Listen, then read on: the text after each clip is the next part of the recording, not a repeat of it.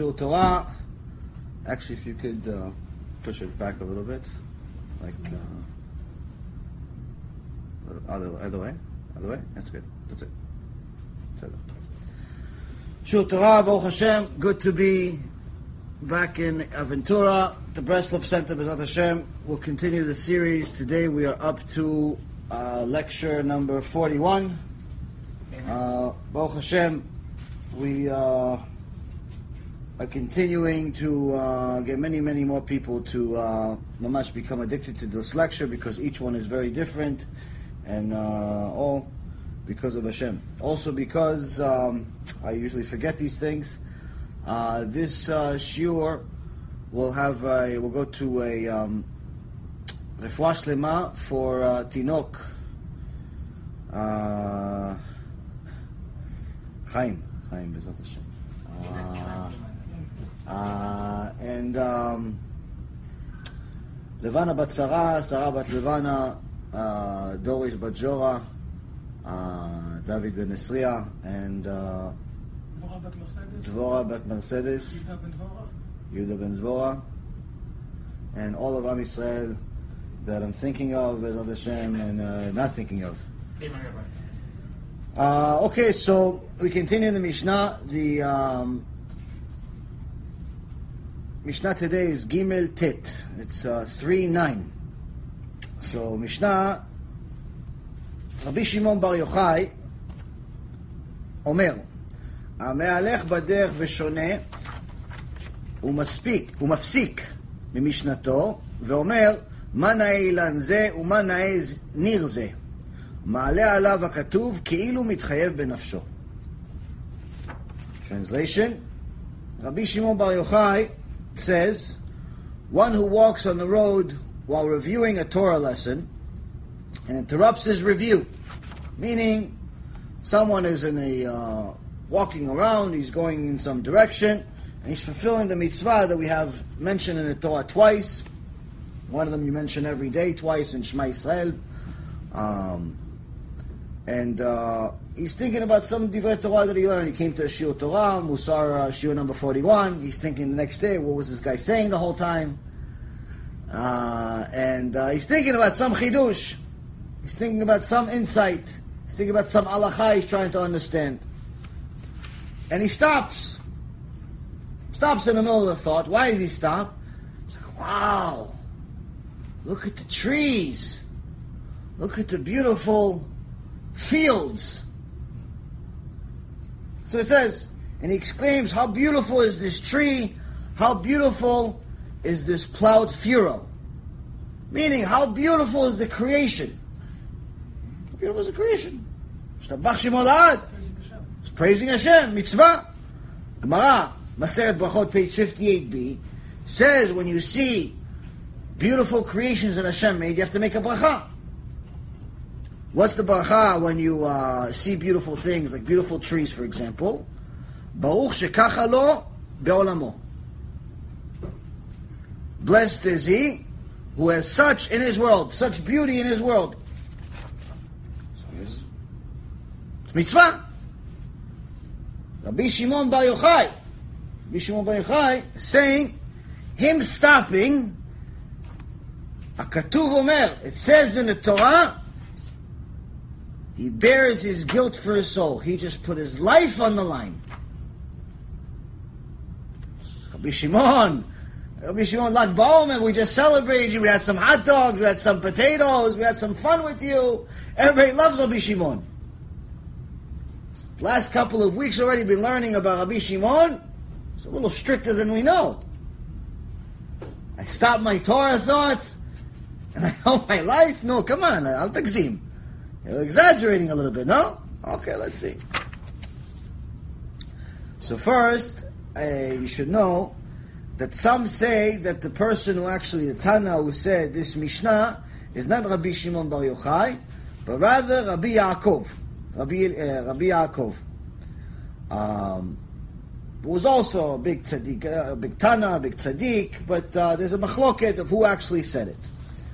So now, I learned from my rabbi that is a stronger belief that Rabbi Shimon Bar Yochai was the one that said it. And the reason why is because it's in line with what he said in Gemara Masechet Brachot. If you remember, a few weeks ago, a few months ago, I don't remember exactly, we talked about a big debate between Rabbi Shimon Bar Yochai and Rabbi Ishmael about what is really the purpose of life for the average person. Not just for uh, the big tzaddikim, not for Rabbi Shimon, not for Rabbi Ishmael. Say, what's the purpose of life for everyone? If you remember, this is what they said. This is Gemara Masechet Brachot, page 35b. Rabbi Ishmael Omer, since it's stated in the um, Deuteronomy, Lo yamu sefer HaTorah azeh mipicha, that this book of Torah shall never shall not depart from your mouth. It would be possible to think that obviously you're going to have these words, some- sometimes going to be in your mouth, sometimes not. So what, what does it mean? So Rabbi Ishmael is saying that all of the spare time you have, other than the time you're working, all the spare time you have, you learn Torah. You go work, go do what you got to do. You're uh, work in a car shop, you sell cars, you build buildings, you make movies, whatever you do. Go do what you got to do. As long as it's kosher movies. Not kosher movies, I'm not to help you this Mishnah. Yeah, I'll do. So, you go work, go do what you gotta do. No problem. As soon as you finish, obviously you go with the family, eat, drink, spend some time with the family, but every extra time, you're not allowed to go watch basketball games. You're not allowed to uh, just waste time watching TV, watching nonsense. Not, wa- not allowed to oversleep. You're not allowed to just do nothing. Go look at trees. No, my friend. He says, it says that the Dvar Torah should never leave your mouth, meaning that every spare moment you have, you go learn Torah. That's Rabbi Ishmael. But Rabbi Shimon Bar Yochai says the following. אדם חורש בשעת חרישה, וזורע בשעת זריעה, וקוצר בשעת קצירה, ודש בשעת דישה, וזורע בשעת הרוח, תורה מטה עליה. He says, how can it be that if a man plows at the time of plowing, and he sows at the time of sowing, and he harvests at the time of harvesting, and he threshes at the time of, of threshing, and he winnows at the time of winnowing, what will become of his Torah? He says, if he does all the things he's supposed to do in the regular world, whenever he's supposed to plant the seeds, he plants the seeds. Whenever there's a customer, he's going to be there. Whenever there's an idea, he's going to buy. He's going to invest. He's going to this. He goes, when is he going to have time to learn Torah Bichlal? What kind of Torah is he learning? Why is he learning uh, half a daf yomi? Because you remember, in the Gemara Masechet Shabbat, it says that Rabbi Shimon Bar Yochai and his son Rabbi Eliezer, Rabbi Elazar, came out of the cave after being there for 12 years.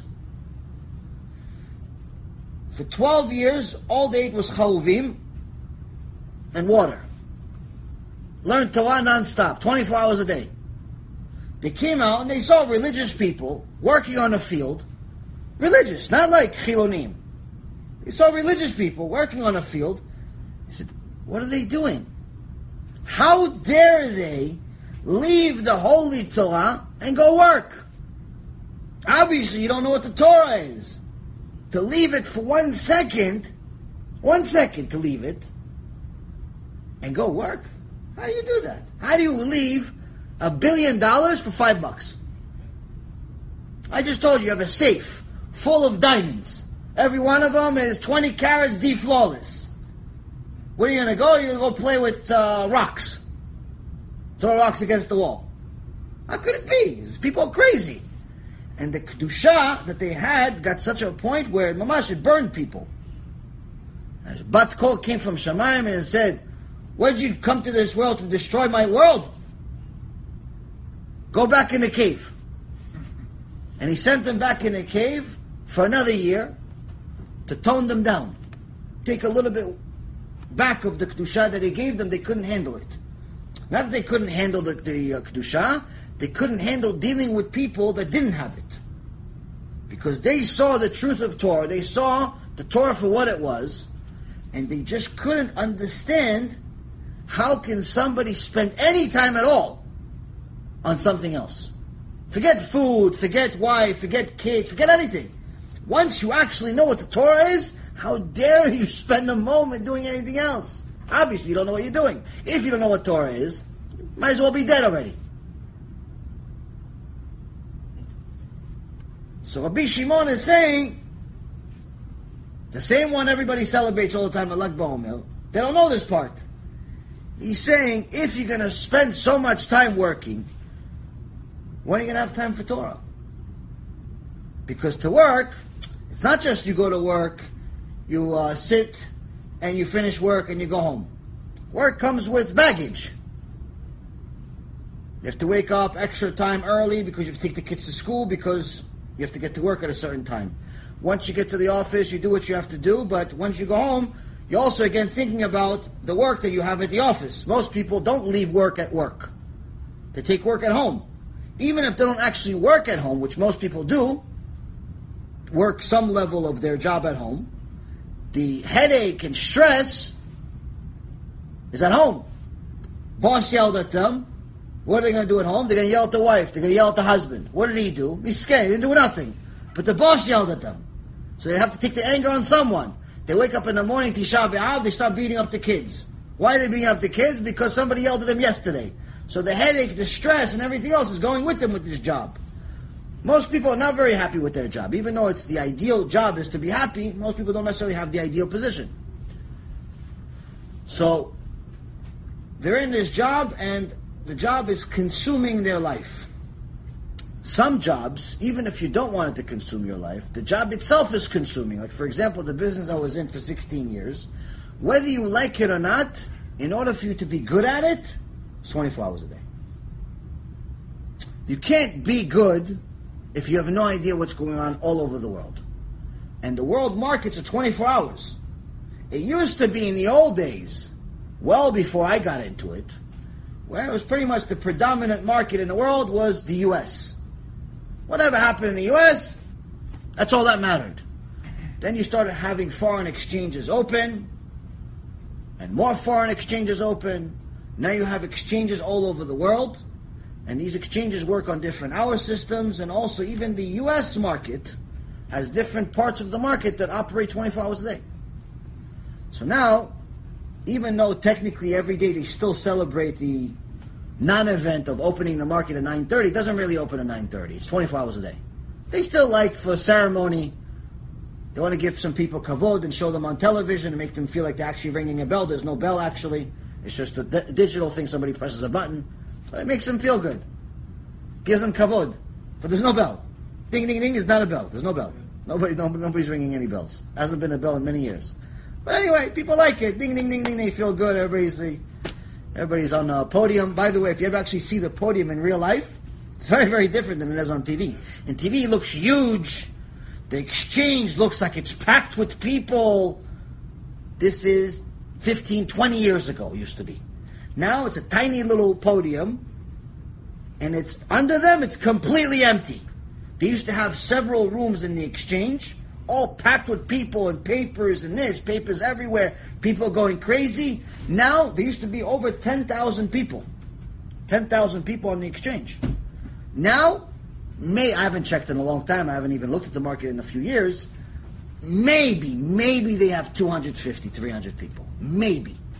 But it's still the same size rooms. So it looks really empty. But on TV, they always get, like, wherever there's like a commotion, there's like eight people playing cards, they make it look like they're trading cards. They're trading stocks. They're all playing poker. They do nothing. Why? Because everything is digital now. Everything is technology. Everything's upstairs. Everything is in the rooms and computers. Most of the people that really deal with the market don't even live in New York anymore. Wall Street became meaningless. Like, actually living on Wall Street used to actually mean something. Today, nothing. Because the exchange is in the air. It's in the cloud. There's no, uh, there's no, you're not buying and selling sugar from somebody. You're not buying and selling some stock from somebody. It's all digital. But the point is that people still do it for the kavod, for, you know, the honor, for some ceremony to hold type of uh, sentimental value, and also for the TV to have ratings and to still stay relevant. But in reality, it's very, very different. I took a few clients over there over the years, and every time I would take clients there, would be a bigger disappointment because there'd be less and less people. Less and less people. So, how do we get into it? So, now, in the stock market business, the investing business, it's operating all the time. So, you can't be, if you want to be successful, if you want to be just an average guy, you could just go to the office, regular hours, you'll make you fifty thousand dollars a year. You want to be take advantage of the uh, of the opportunity, make you know millions. It's twenty four hours a day, consuming job. You have to know what's going on in all markets. You have to be on the phone all the time. You have to be in meetings. This, that. It's it's constantly. It's a life consuming business. So there's no option to just take it easy. Um, even you know, it looks like the rich and famous, the big uh, hedge fund managers, looks like they have wonderful lives.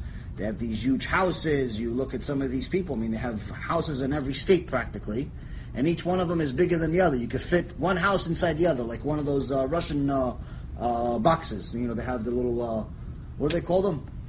Matryoshka. Matushka. Yeah, yeah, Chazak well. See, somebody knows. You guys don't know Russian. Disappointing me. It's like cups. Yeah, it's little cups. One cup into another, one cup into another. So, uh, babushka also, I think it's called something like that also. Pushka's an old lady. Old lady. Yeah, but it's, uh, so same thing. So uh, these millionaires have such big houses, one fits into the other. They're so big. But in their real life, like when they were building the business, maybe now they're retired, or maybe now they have so many employees that are doing most of the work. But the real life of a trader, the real life of, a, of somebody that's in the business, 24 hours a day. There's no day, there's no night. They work weekends. They work. If there was 26 hours they work 26. Non-stop. Why? You have to know what's going on. Why? Because every single move in some type of market can go against you. Either go down, go up, whatever. It's constantly moving, especially if you manage a lot of money. So, Rabbi Shimon Bar Yochai is saying, if you're going to be successful in this business, you're not going to go into business to be a loser. Nobody goes into business saying, I can't wait to be a loser. I can't wait to not make any money. I can't wait to make minimum wage. Everybody goes into business with hopes that one day they're going to be rich. Even the guy that's making minimum wage right now, he's only doing it now until he has a better opportunity. He doesn't have like a life plan goal. I'm going to be at this job making minimum wage for 80 years. No. He's saying, I'm going to do this until I get my degree and I'll make more money. I'm going to do this until I get his job and then the next guy's job and the next guy's job and eventually I'm going to run the place. Everybody has ambition. You have, to be a human being, you have to have some type of ambition. If you don't have ambition, you're probably dead. Yep. So, in general, no one goes to work without an ambition to make more. So Rabbi Shimon knew this. And he's saying, of course you're going to have the natural inclination to be ambitious. And if you're ambitious, you're going to work. And not just during the day, but during the season. And there's no off season. When there's off season, you're going to find some other work. You're going to be, you're going to try to grow and do and this and that. What's going to be of your Torah? When you're going to have time to study Torah, and even if you study Torah, what kind of Torah are you going to study? Are You're going to study an hour a day, two hours. a day. You have 24 hours a day. You only study two hours. Busha he's telling you. You should be ashamed of yourself. What kind of life is that?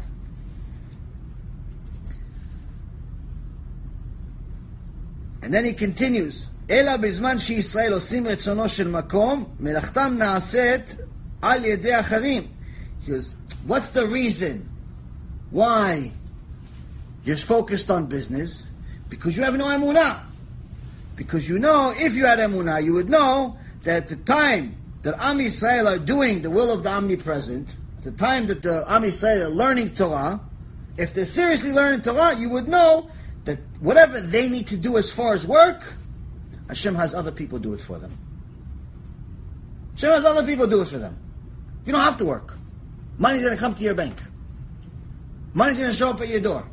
What do you mean? My how's my it going to be a little dove carrying a check for five thousand dollars a month? How? It's not your business. That's Hashem's business. It's Hashem's business, not your business. Rabbi Shimon is saying, if you don't believe that, you have emunah problems. Rabbi Eliezer ben Horkinos says in the Gemara, if someone ate yesterday and he's still wondering, how am I going to eat tomorrow? He has no emunah. There's no emunah. Why? You ate today, right? Who gave you the food? Hashem. Why, Hashem left? He retired after today? He finished all of his money on this on this burger? On this schnitzel? He finished it, that's it? Oh, he has still money. Oh, he still has money, so give you tomorrow also. Yeah, but he didn't give me yet today. But he gave you today. Did he tell you yesterday he's going to give you today? No. He gave you today though, right? So why wouldn't he give you tomorrow? If you're thinking about tomorrow, while you're eating your sandwich, you ate today and you're thinking about tomorrow, you have no emunah. So everybody keeps talking about emunah, emunah, emunah. Very basic. Rabbi Eliezer ben Horkinos, one of the rabbis of Rabbi Akiva, is telling you a secret. He says, you want to know if you have emunah? Are you thinking about tomorrow? You thinking about your pension? You're thinking about your IRA? You're thinking about extension, how you're going to afford the extension to the house? You're thinking about how you're going to afford the yeshiva for the kids? You're thinking about how you're going to afford this or how you're going to afford that? You're thinking about that? You have no emunah. If you're worried about something now and you already have some of it today, Hashem gave it to you today, you have a problem. Why? Because He gave it to you today. If He didn't give it to you today, it's a different story. But you have today, right? You have lunch today. You ate, everybody ate about Hashem. So why are you worried about tomorrow? So, Rabbi Shimon Bar Yochai is saying, at the moment that Am Yisrael is doing the will of Hashem, Hashem takes the rest of the world to do their job. Whatever that means. Whether it's to fix their houses or pay their bills. Whatever it is, someone else is going to do it for you. But you should also know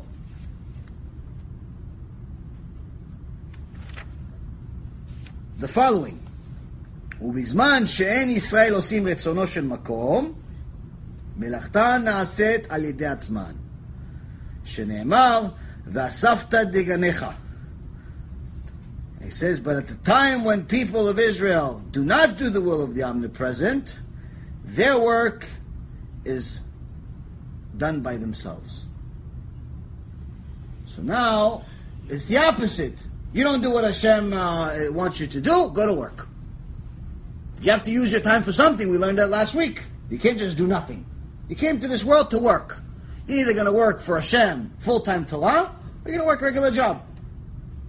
There's more to this, so don't, this is not for everybody. Point is, is that he's saying, if you do the will of Hashem, you don't even have to think about work. That's only if you do it the will of Hashem.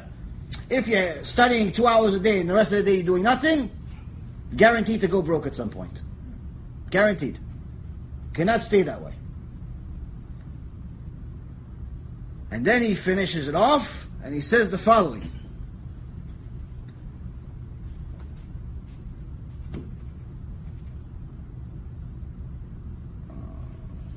ולא עוד, and not only that,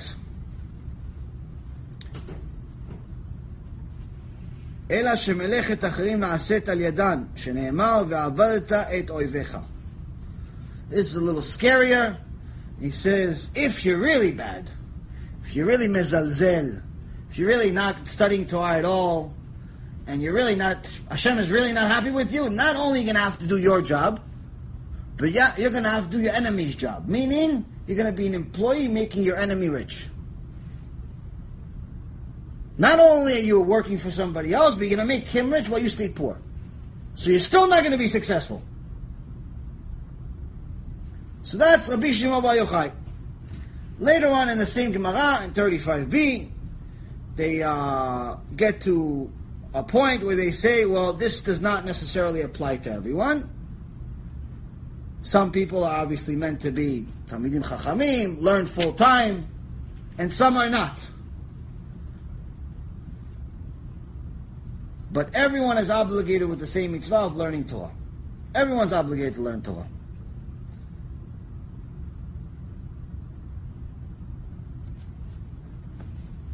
So this agrees with what we have here. This agrees with what Rabbi Shimon is saying here.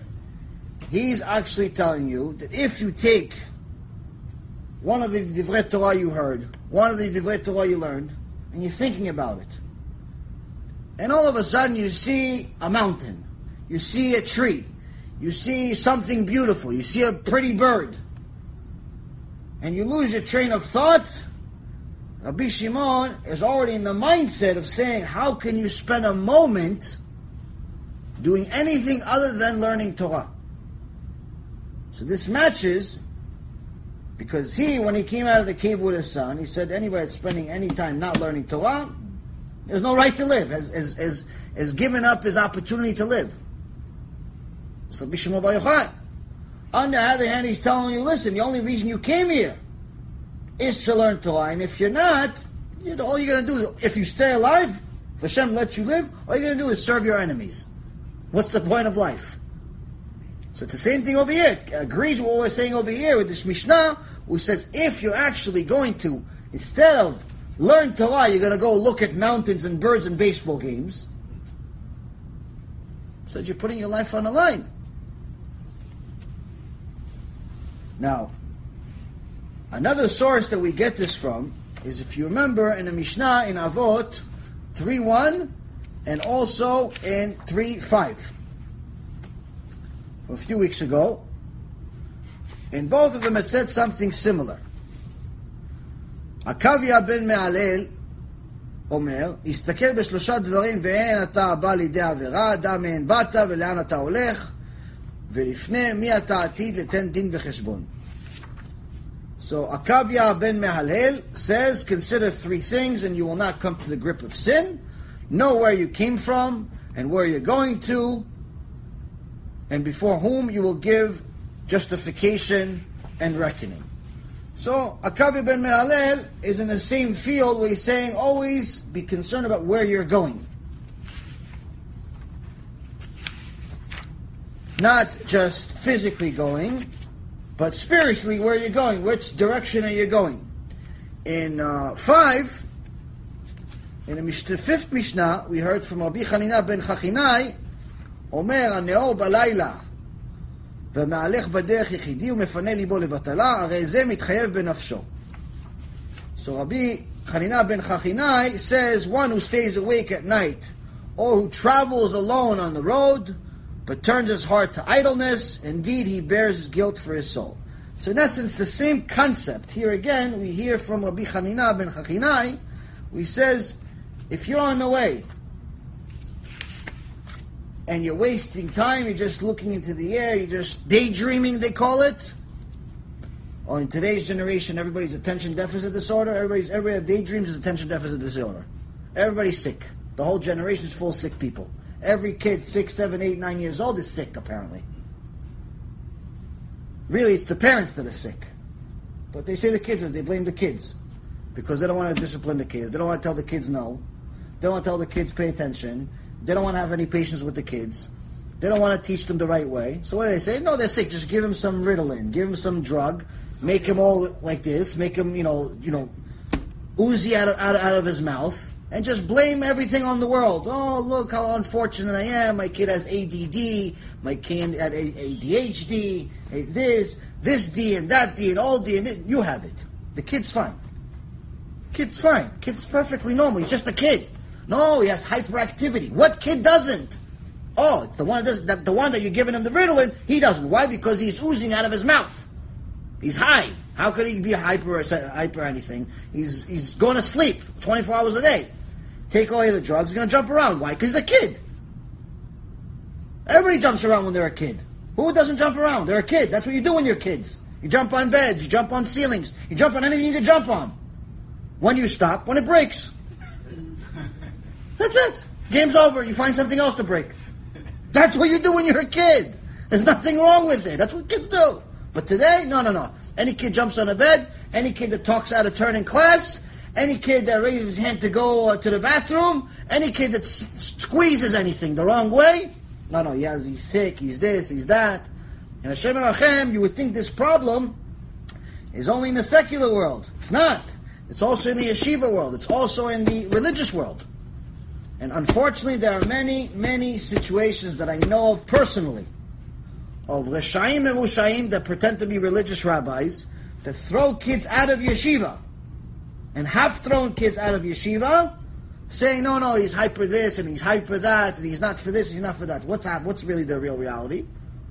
They don't like him. Why? Maybe the parents don't donate. Maybe they're Sephardic and he's Ashkenazi, Machshimo.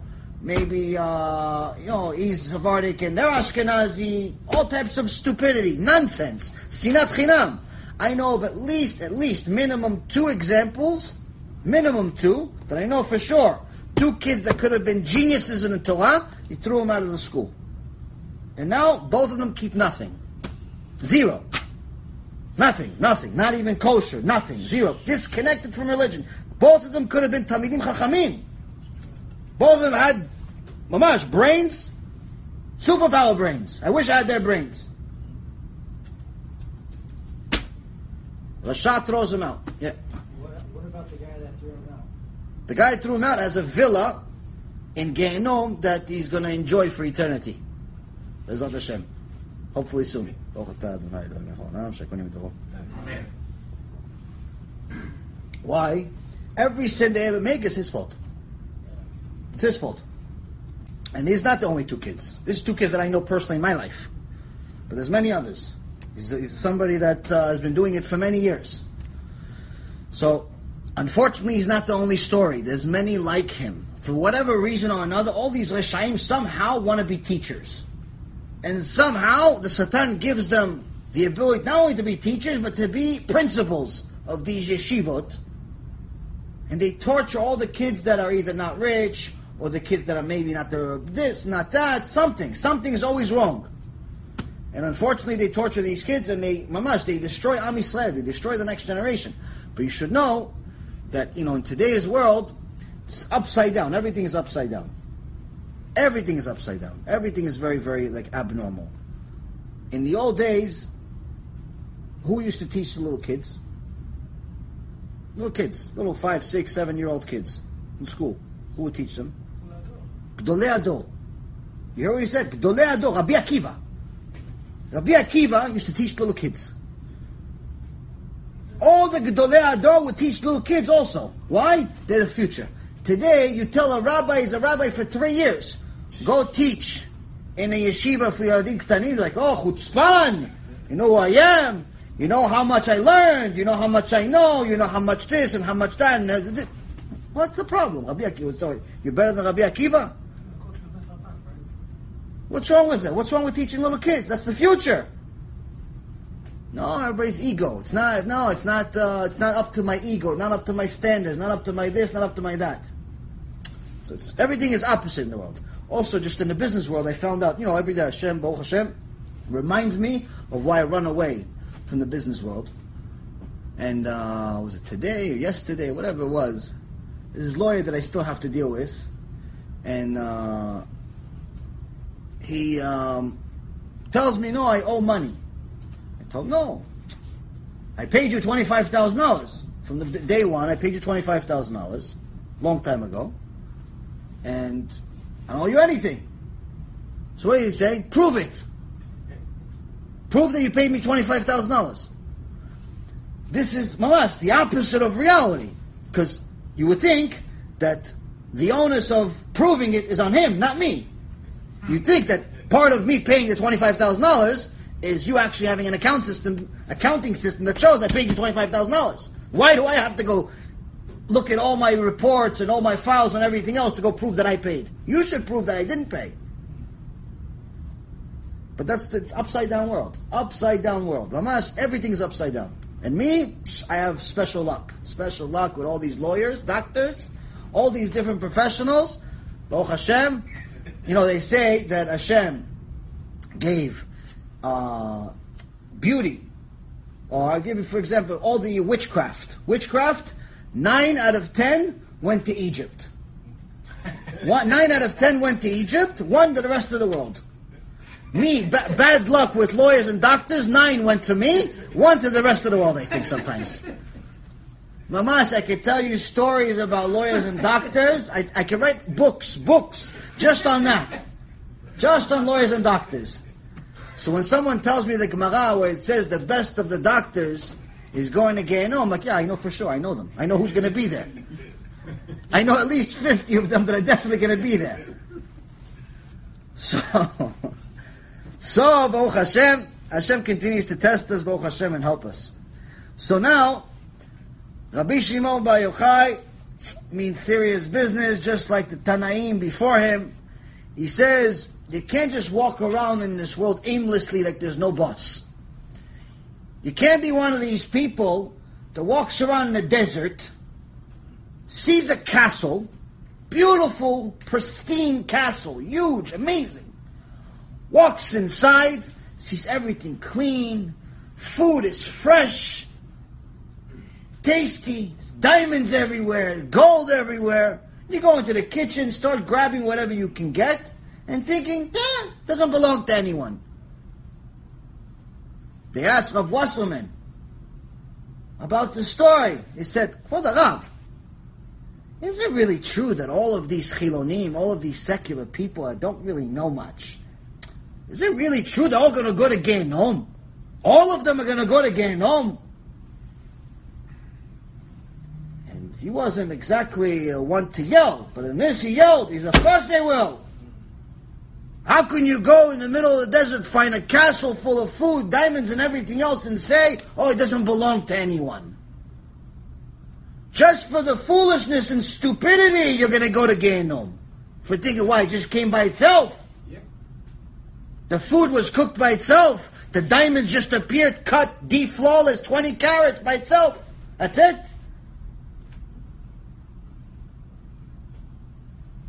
Even the waste is not made by itself. The waste comes from your body. Has to go through a process. The waste doesn't come by itself. So you're going to say the byproduct before the waste, before the waste, it became by itself. The eyes came by themselves. The animal came by itself. Just for the chutzpah of thinking that, you're going to go to Gehenom, he says. So Rabbi Shimon Bar Yochai says, you can't walk around in the middle of the desert and think, oh no, I'm just looking at Hashem's creation. No, my friend. There's nothing for free. He says, just for that, you're in trouble. In uh, the book about, one of the books, there's a couple, I believe, about Maran Ovadia, Rav Ovadia Yosef Zecher Tzadik Livracha, and uh, they say that whoever used to pray with him would never forget the experience of watching him pray on Yom Kippur. Why on Yom Kippur? Generally, his tefillah during the week, he was able, to, he was at a much, much higher level than a nat- natural person. He was able to have full kavanah in a relatively short period of time. But he get to it. Why? Because he would run right back to learning. He wouldn't waste a minute. Many times, his wife had to debate him just to convince him to eat because he didn't want to waste time eating. She would have to, every day, they say in the book, every day they would have to argue about him eating or not. And sometimes she would just let it go and give up, and sometimes she would say, okay, I'm starting to get upset. And immediately he would get up and go. He never, never, under no condition would want to make his wife upset. But every time he would say five minutes, five minutes, five minutes, she started two o'clock, by the time he shut up, it's five. But he didn't care. He was eating Torah. He was living mamash on Torah. Sometimes people would come to his house, and it would get to be late at night.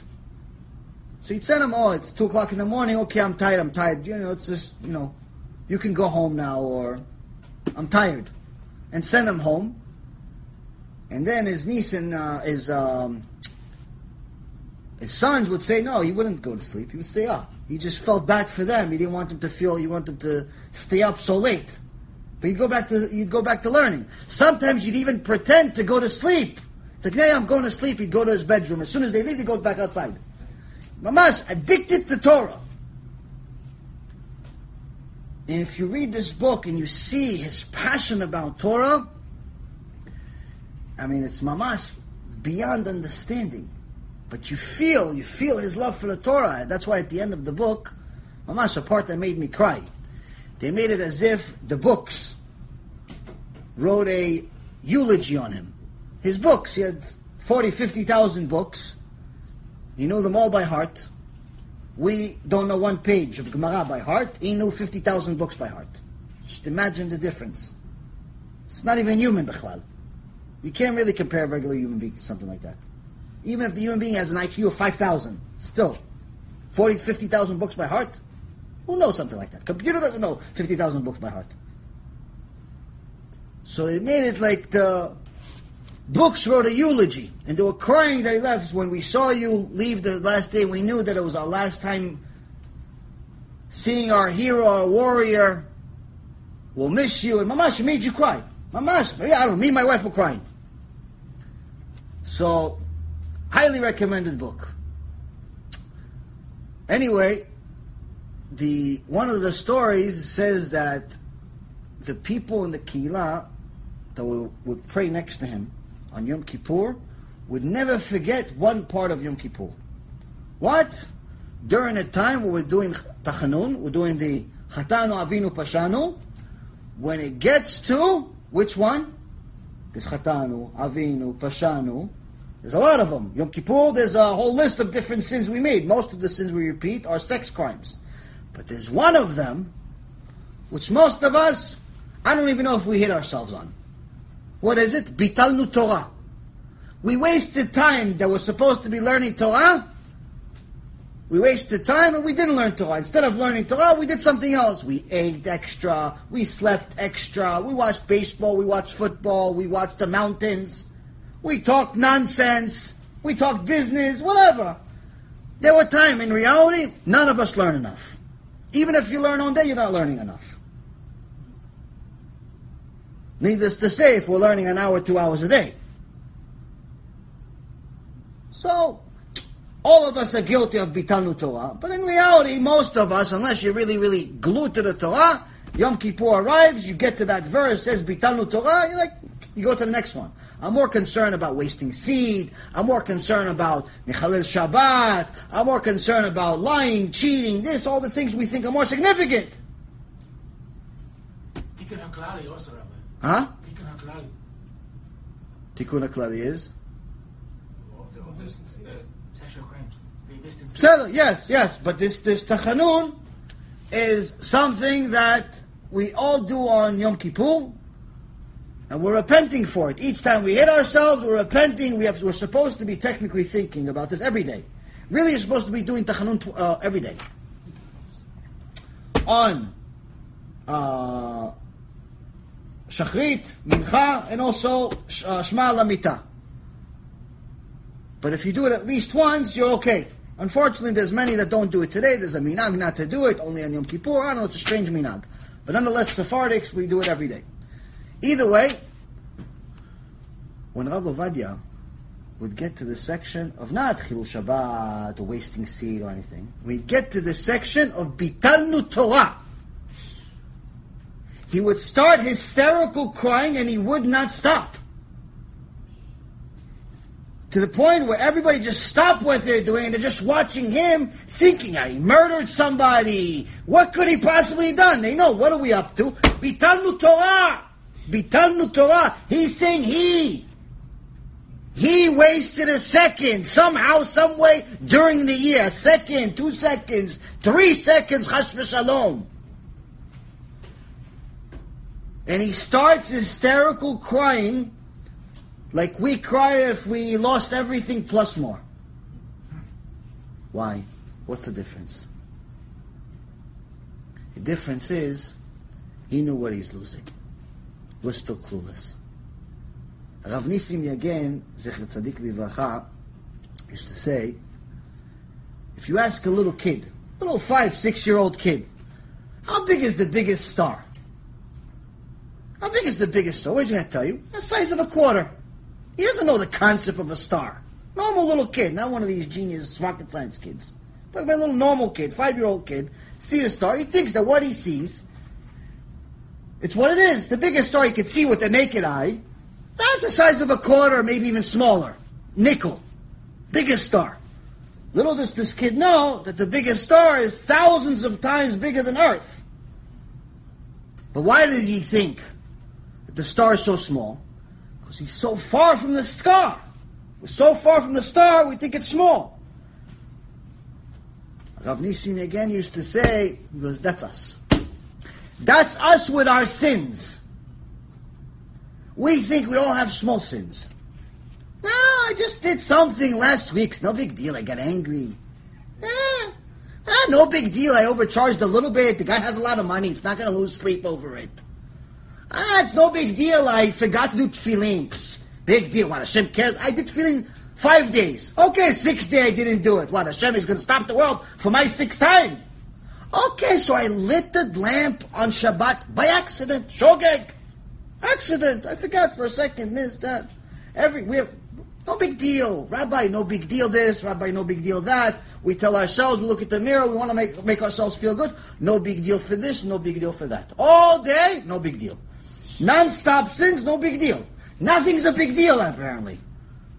No, so I kissed her. Big deal. No, so my wife's not going to mind. Do you mean, wife's not going to mind? If she knew, she'd murder you? Yes. So why it's a big deal?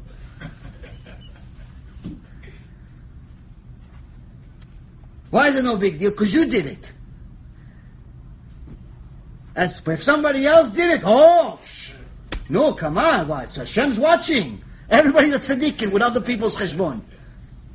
Everybody that's tzaddik with other people's cheshbon. Come on, no, shh. You can't drive on Shabbat. No, what? You didn't know. And all of a sudden they start giving him a lecture on Shabbat. Little does he know, they also mechalel Shabbat two weeks ago. Everything is not a big deal. Why is it not a big deal? Because we're so far, we're so far from the truth, we have no idea, no idea how big the sin is because we have no idea what kind of damage we're creating in our own olam haba. One day, if we don't do tshuva, you arrive at this world, it's full of destruction. And say, what happened here? This is the olam haba they've been telling me about for 50, 60, 70, 80, 90 years? Yes, this is the olam. What do you mean? It's destroyed. It's fire, volcanoes, weird, strange things chasing me. What's going on here? I was like, oh, you did it. Demons. You did it, my friend. You destroyed it. What do you mean when I destroyed it? You see that, that big demon that's about to kill you over there? The big one with all full of eyes? Yeah, that's because you forgot to do Netilat Yadayim. What? Netilat Yadayim? Netilat Yadayim made that big giant demon the size of a moon? Yeah. Netilat Yadayim. That, really? Yeah. One, one, one. It's not even like a biblical mitzvah. Made that big of a demon the size of a moon? Yes. It's coming to you right now. It's getting closer. You should start running. What about the other one? It's the other side. Oh, oh, oh. you don't know about that. That one's because you missed tefillin on a Tuesday. You missed tefillin on a Tuesday. Wait, but what about, what's that? It's just black. Oh, yeah, yeah, that's a bunch of them. What's that? Oh, that's the wasting seed. Wait till they get to you. Shem Rachem, we don't know what's going on in the next world because it's so far away. It's so far away, but the damage is being done. This is the root of this Mishnah. He's not telling you, listen, if you look at a tree, he cares. You think Rabbi Shimon Bar Yochai cares if you look at a tree or not. You have to make a bracha, you look at a tree. Beautiful tree, you have to make a bracha. You see something beautiful in the world, you have to make a bracha. He's not telling you now, don't do a bracha. He's saying, if you stop learning Torah just to look at a tree, you are so far from where you're supposed to be, your life's on the line, my friend, and you don't even know it. You have bar minan, bar minan, you have the disease and you don't even know it, you're still going to work, working overtime. Who is the poorest guy in the world? The guy that has cancer, bar minan, or some deadly disease. He has a year to live, but he doesn't know, so he's still working overtime, saving for a vacation for next year. Because if he would have known, he wouldn't work one, one second more. Have a seat. So Rabbi Shimon is trying to tell you, it's not that your life's on the line because you looked at a tree. Your life's on the line because you have no idea why you're even here. You have no idea what kind of treasure you have in your hand and what you're putting it aside for. You put aside a chest full of diamonds for a couple of rocks to play marbles with. Only a fool does that. That's what he's telling you.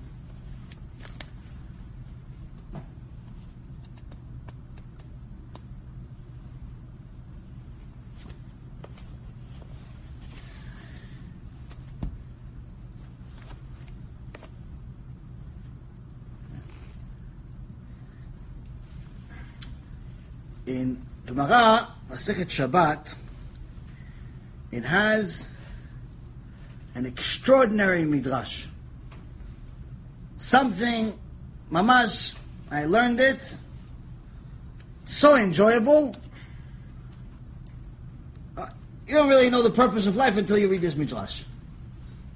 It's so amazing, it's so sweet, if you actually understand what's being done here. It was worth it to come to this world, suffer every single day just to relearn this midrash. First time you're going to learn it, may not mean anything to you other than a simple story. But once you get it, at least some point of it, it's mamash beautiful. So, Rabbi Yoshua ben Levi says the following. Different things that happen in Mount Sinai.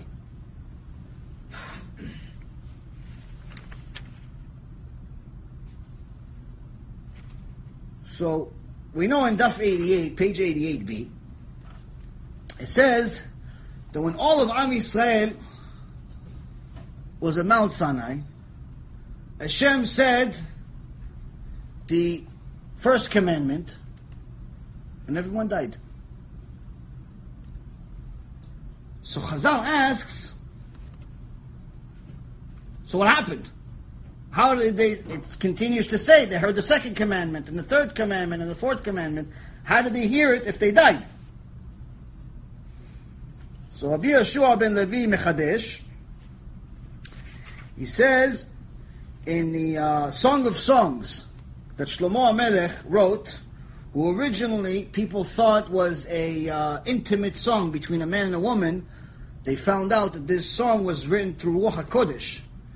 And it's actually between, the relationship between Hashem and Am Yisrael. And it says, Lechayav ka'arugat abosim. That God's cheeks are like a bed of spices, of incense. Why? What's, what does this have to do with? שכל דיבור ודיבור שיצא מפי הקדוש ברוך הוא, נתמלא כל העולם כולו בסמים. That with every single statement that emanated out of the mouth of the Holy One, blessed is He, the whole world was filled with a fragrance of spices. Every time he said one word, the whole world had a completely new original smell. Something out of this world. And the next Gemara after it says that this is the dew, this is the smell, this is the magic, if you will, that brought Am Yisrael back to life.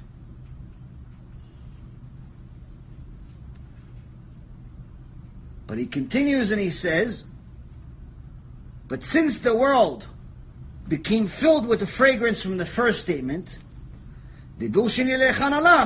where did the fragrance from the second statement go? So if you're saying that every word that came out of his mouth, every mitzvah that came out of his mouth, had a new fragrance that was consuming the entire world. Okay, that's the first one, but he said more than one thing. So where did the first one go? הקדוש ברוך הוא הרוח מאוצרותיו. הוציא הקדוש ברוך הוא הרוח מאוצרותיו. Hashem, the Holy One, blessed is He, took a wind from His storehouses. Vayama avir rishon rishon. He drove away each fragrance and put it in Gan Eden. So every time you finished the statement, you would bring a wind, a special wind that would take that wind to Gan Eden, which is 60 times larger than the world. So each one went somewhere else. So the first thing we see here, they ask a few questions about this. First thing is, why don't you just leave the first one? One fragrance, that's a chalas, it's already amazing. No? One, it's nice, delicious, that's it, enough. Chazal is telling us here, from here we learn, you can't mix mitzvot. You can't mix celebrations, you can't bundle them. So in the Gemara, Moed Katan, and also in Sotah, both page 8, says something interesting. In the Gemara, Moed Katan, and like I said, also in uh, Sotah, also page 8a, in Moed Katan, page 8b. In Sotah it says, "Va'en osim mitzvot chavilot chavilot." Uh, there's a principle that we have in the Torah that we don't bundle mitzvot. We don't perform mitzvot in bundles. Meaning, if you're already in the middle of a mitzvah, you're not allowed to start a new mitzvah. Unless the Shulchan Aruch says it's a bigger mitzvah and you have to do it. How do you know if it's a bigger mitzvah you have to do it? If there's someone to do your mitzvah now and no one to do the other mitzvah, that's one way. Or if, let's say, for example, one's a bigger mitzvah. So, for example, you can't be violator of Shabbat to go give tzedakah. You can't violate Shabbat to give tzedakah. What can you, what can you uh, violate Shabbat for? Save life. If there's a life risk.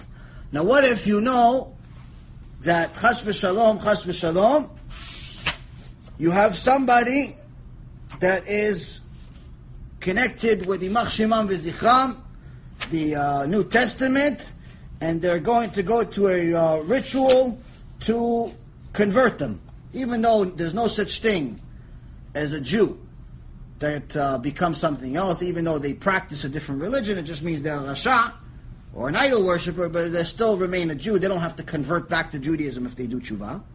But still, nonetheless, if, let's say, for example, somebody's daughter, somebody's friend, somebody's anything is a Jew, you know now he's going to go to the church and worship an idol. Are you allowed to violate Shabbat him or no? Saving his life, you said yes.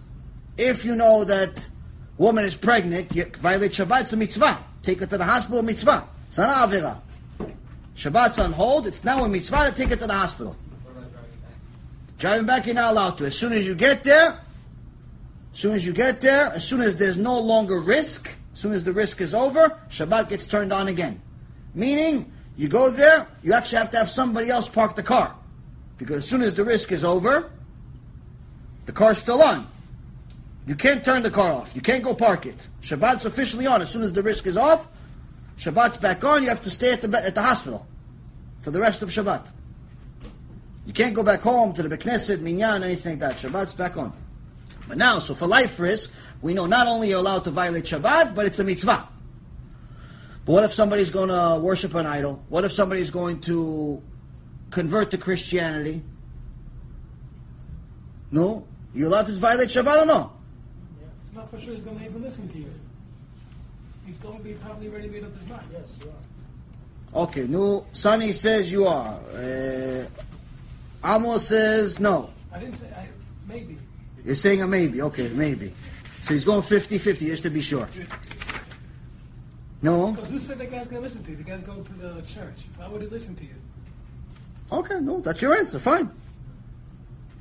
I'm asking. I'm asking if I knew. I'd Because ask. if you save one dude, it's like you save the world, so it's contradicting. You have to pick an answer, my friend. The guy's walking into suicide. Yeah, literally, yes. No. He already said both, yes or no, so. I want to hear more answers with more, more rationale, more uh, things behind it. No, I know the answer, by the way, guys. So I'm just I'm, I'm not testing to see if you know the answer. I want to make you guys think for a little If bit. the person is already a, a, an idol worshiper, he deserves death anyway. No, this person. We're not saying or yeah. I'm talking about somebody who's going to convert to Christianity first time. Well, if he's going to convert, it's not a real conversion. So what Not a real conversion, but still, the, she or he is going now to convert. Are you allowed to violate Shabbat for them? thing? Huh? It's not final. It's not final in Shemayim, but it's final in their eyes. In Israel, they have this thing where they actually kidnap people who want to leave, who don't want to convert or something like that. It is a mitzvah to go save them then. No, Maybe violating Shabbat for him will save his life from going this way. Okay, so you should know what's bigger, neshama or body? Neshama. So we just said for body, Shabbat goes on hold. Somebody's body's at risk. Shabbat goes on hold. We're allowed to violate Shabbat. Not only are we allowed to violate Shabbat, it's a mitzvah to violate Shabbat for them to save their life. Why? Because their body's at risk.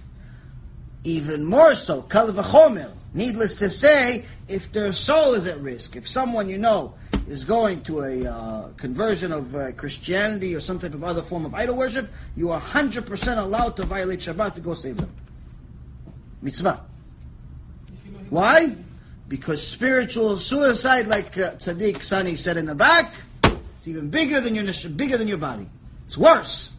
Rabbi, It's much worse. Rabbi, like, like in, in, in Hungary, uh, we had this stupid king, hmm you know, in uh, 18, 1850, you know.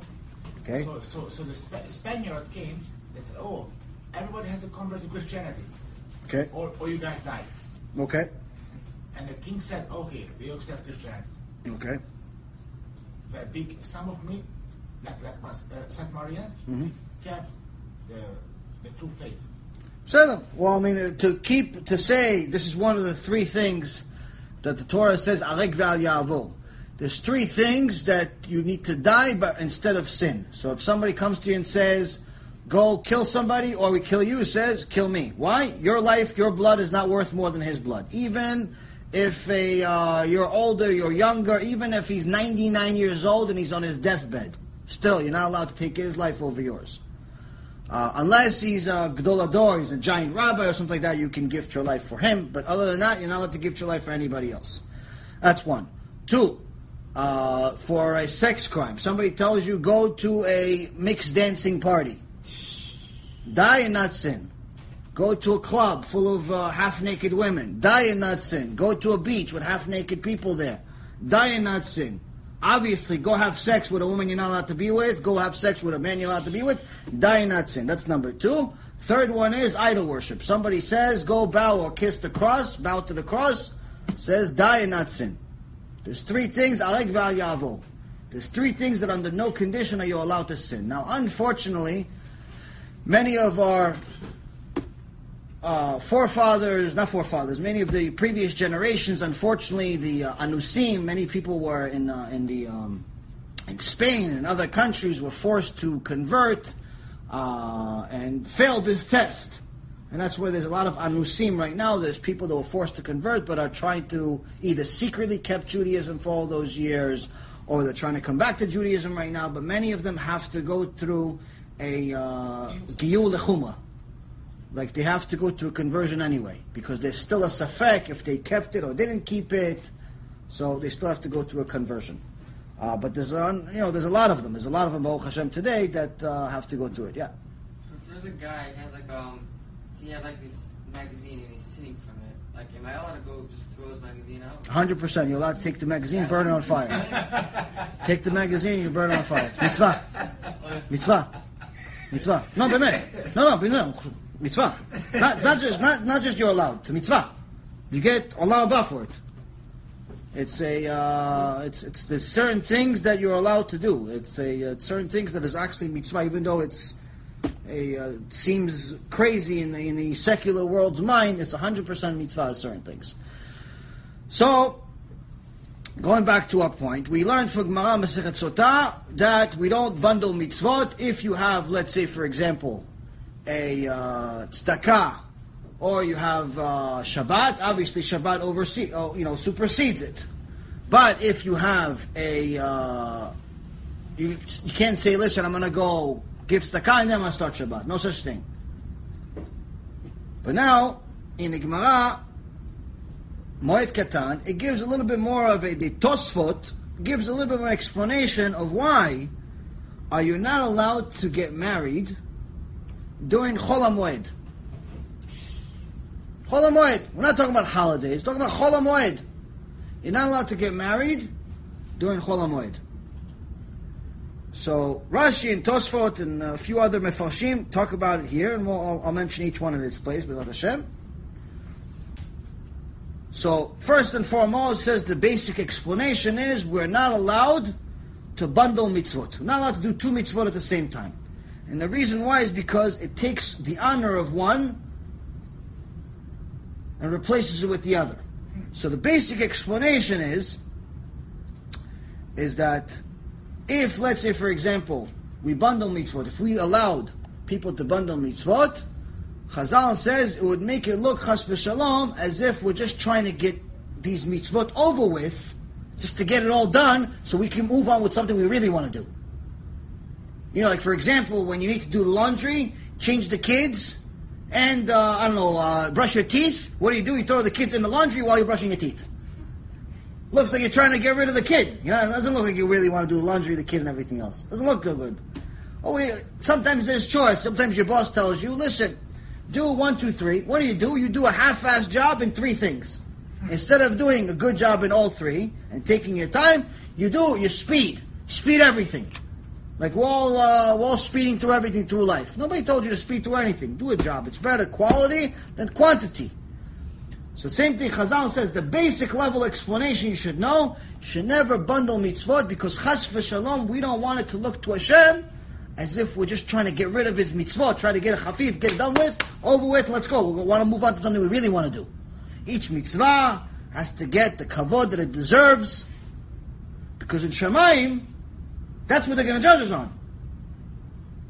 If you're already doing mitzvah, don't think, oh, I'm patur, I'm done. I did the mitzvah, I, I, I got out of, uh, I paid my dues. You know, a lot of people say, no, no, I'm just, uh. I fulfilled my obligation.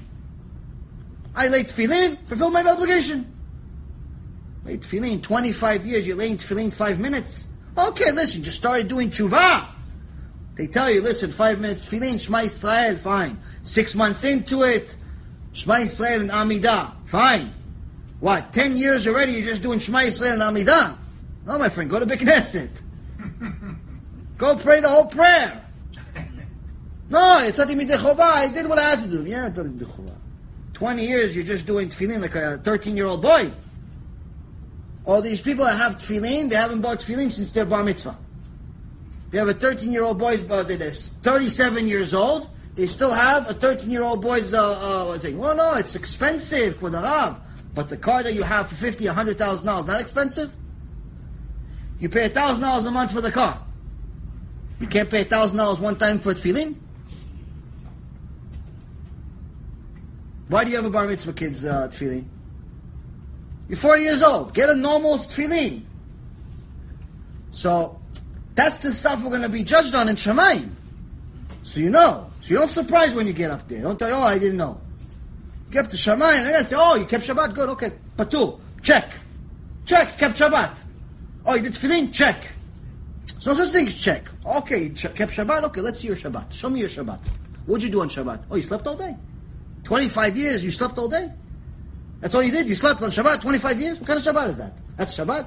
Okay, first time, first month, first six months, you slept all day. Fine.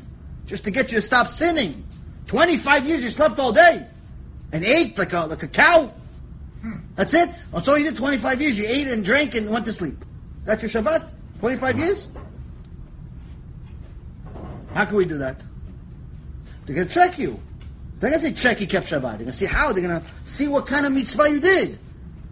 25 years you did uh, tefillin. How? Five minutes tefillin, 25 years? So, in Shamayim, they're going to check. So now, we don't want them to see in Shamayim when they're going over the cheshbon, say, look, Every mitzvah, he took 18 mitzvot at once just to bundle them, bundle them up like it's a package deal in a flea market.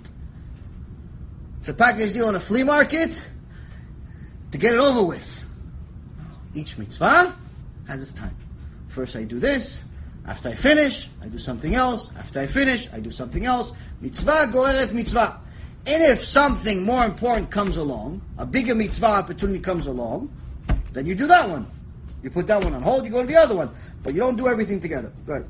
What about tefillin and talis together? What about it's two separate mitzvot, but it's the same prayer. It's in essence part of this. It's the same. Uh, um, the obligations can only be fulfilled at the same time. It can only be the same thing with tefillah. Tefillah and tefillin is two different things. One doesn't cancel out the other. It's part of the same. It's part of the same mitzvah in essence. It's part of the same mitzvah of praying. Whereas uh, going and uh, let's say, for example, giving tzedakah but putting Shabbat on hold for that, you can't do that because that's canceling out the other one. Whereas tefillin, tzitzit, and tefillah are part of the same thing, part of the same arrangement. So first, basic explanation: don't bundle mitzvot because we don't want to disrespect any of the mitzvot. Understand? Okay. So. So now the next one is asking, what's the other reason that we can't combine mitzvot, such as getting married on Chol HaMoed, the Gemara says, Mipnei bitul priya because allowing marriages on Chol HaMoed would result in neglect of the mitzvah Purbu. So, Chazal asks, what does that have to do with it? How could me celebrating Chol HaMoed, having a barbecue, and having a wedding get in the way of me pool boo? Well, how does it connect, Bichlal? It's a good question, no? No amos. So we get you back up. You're going to be busy preparing for the holiday? No, you're kivanta, no. You're going in the right direction. Yeah, I don't know. Tani, Going to prepare. What was the question? why can't we get married on Chol HaMoed? It's so exciting. You won't focus on the holiday. If we were permitted, Rashi says, if we were permitted to get married on Chol HaMoed, people would not get married all year. Rather, they would wait until the festival, they would wait until the Chol HaMoed to get married. So they combined the wedding feast and the festival feast. Now, what's the problem with that? That's what we already know. What's the problem with that? They would postpone their wedding until Chol HaMoed, when work is forbidden, so they could, you know, have the free time to have fun with their family and their wives and their new wives. What's wrong? Again, we haven't found anything wrong with this yet.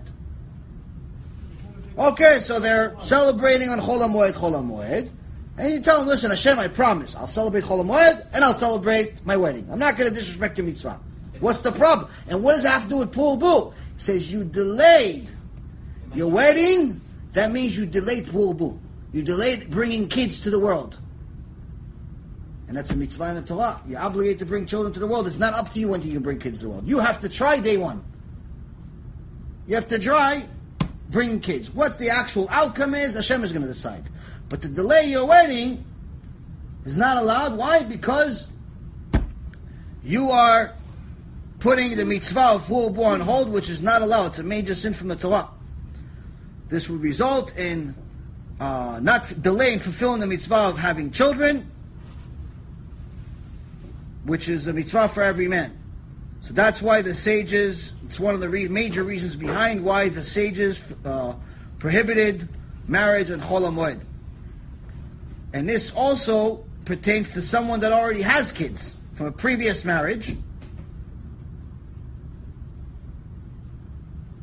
He still has to do it. Even if you have kids already, you still can't delay a wedding. So if all these people that reach out to me, and uh, Baruch Hashem, a lot of these uh, young yeshiva guys reach out to me and uh, they ask me about shidduchim and so on, and so, many of them have the same emunah issue. Um, Baruch Hashem, they keep mitzvot, they learn Torah, but that doesn't necessarily mean that you can have emunah by default. Emunah is something that you could only get through experience, through nisayon, through hard, hardships. Yep, yep. So they asked me, listen, I don't have any money. My father doesn't have any money. My mom doesn't have any money. The Kala doesn't have any money. Nobody has any money. Should we get married? Actually, I had one of these guys yesterday or the day before. Many of them have reached out to me and asked me the same question, so it's already a given question. It's already like almost like I have a default answer. Because many of them ask me the same question. He doesn't have money. She doesn't have money. Nobody has any money. Should we get married?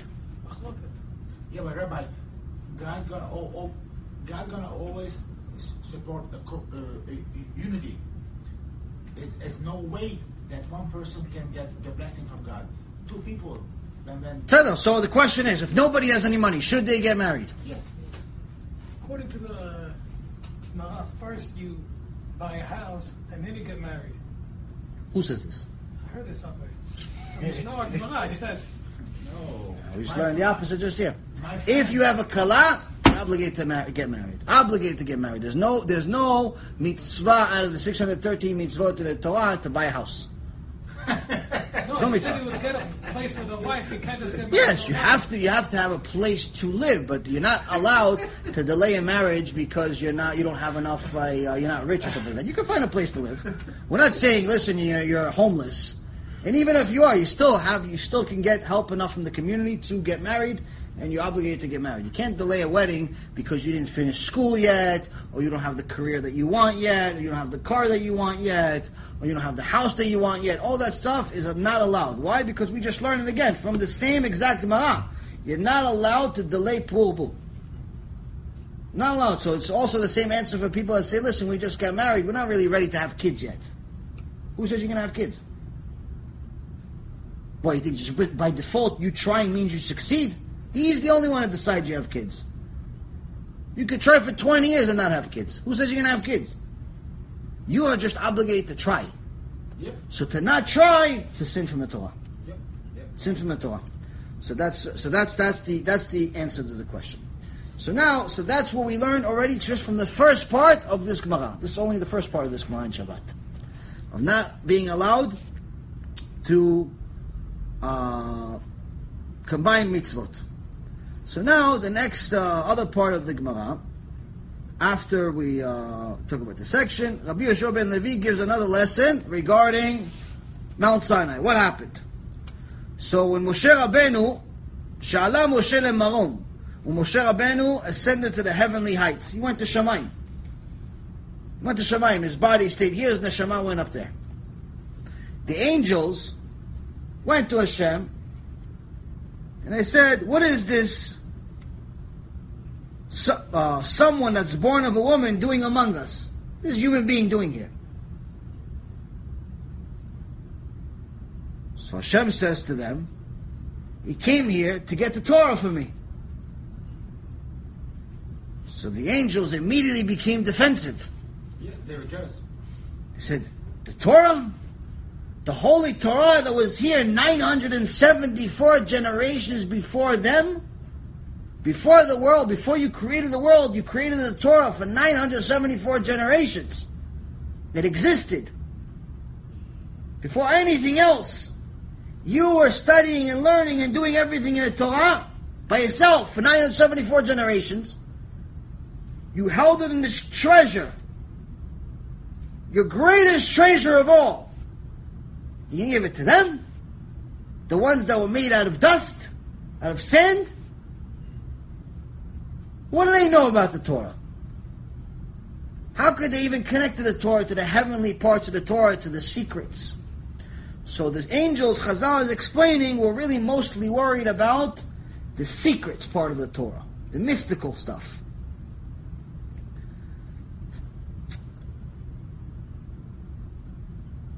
So then, Hashem says to Moshe Rabbeinu, give them an answer. No, answer them. And Moshe Rabbeinu steps back. He says, Hashem, if I answer them, I'm afraid that they're going to burn me. They're all, each one of these angels is the size of the world, and they're all fire. It's like I'm scared they're going to burn me with their fire, with their holiness. People think angels are like little uh, Star Wars robots. fire. Sometimes they look, you know, people, um, NASA and different organizations have these um, amazing pictures of the cosmos different stars and uh, different things that you know in, are in the world in the universe. And once in a while, I mean, if you look carefully, you can see faces. I don't know if it's necessarily faces. To me, it looks like faces. Many things that look like faces in the cosmos. And mamash, you you see what Rabbi Akiva says in one of the midrashim. Amar Rabbi Akiva, Chaya achat omedet barakia u'shma Yisrael. There's a uh, there's a, one of the uh, holy creations that Hashem made, one of the angels that Hashem made. It's in the Rakia, it's in the middle of the sky, and its name is Israel. The Chakuka Mitzvah Israel, and, and, and its name that's in, uh, that's engraved in its forehead is Israel. And what does it do all day? It says in the right time, Baruchu et Hashem Mevorach. It tells, screams out into the universe, blessed Hashem. And all of the angels says Hashem is blessed. That's his job. And he says this angel is in the middle of the universe somewhere. Now we're thinking, we're thinking angel. If we think, if we still think like idiots, that's a little Star Wars guy in the middle of the sky. Like, oh, who can see it? But when you start thinking these giant stars are angels, imagine one of these giant stars. I mean, it's mamash, the size of a thousand Earths. It's one angel. The sun is an angel. Sun is an angel that commands it. The earth is an angel that runs it. One angel. So you're thinking one of these angels in the middle of the heavens, screaming, Bless Hashem! Who's going to say no? So Moshe Rabbeinu, Moshe Rabbeinu, Moshe Rabbeinu, Moshe Rabbeinu is scared over here. He's saying, Hashem, I'm scared to say something. They're going to burn me. So Hashem Yitbarach says to him, Hold on to my throne. I'll protect you. So Moshe Rabbeinu says, How could the Torah be yours? Torah says, Anochi Hashem Elokecha, Asher Otzeticha Meretz Mitzrayim. I am Hashem your God, who has taken you out of the land of Egypt. This is the first commandment out of ten. Did you go to Egypt? Yes, the angels. Did you go to Egypt? Were you slaves in Egypt?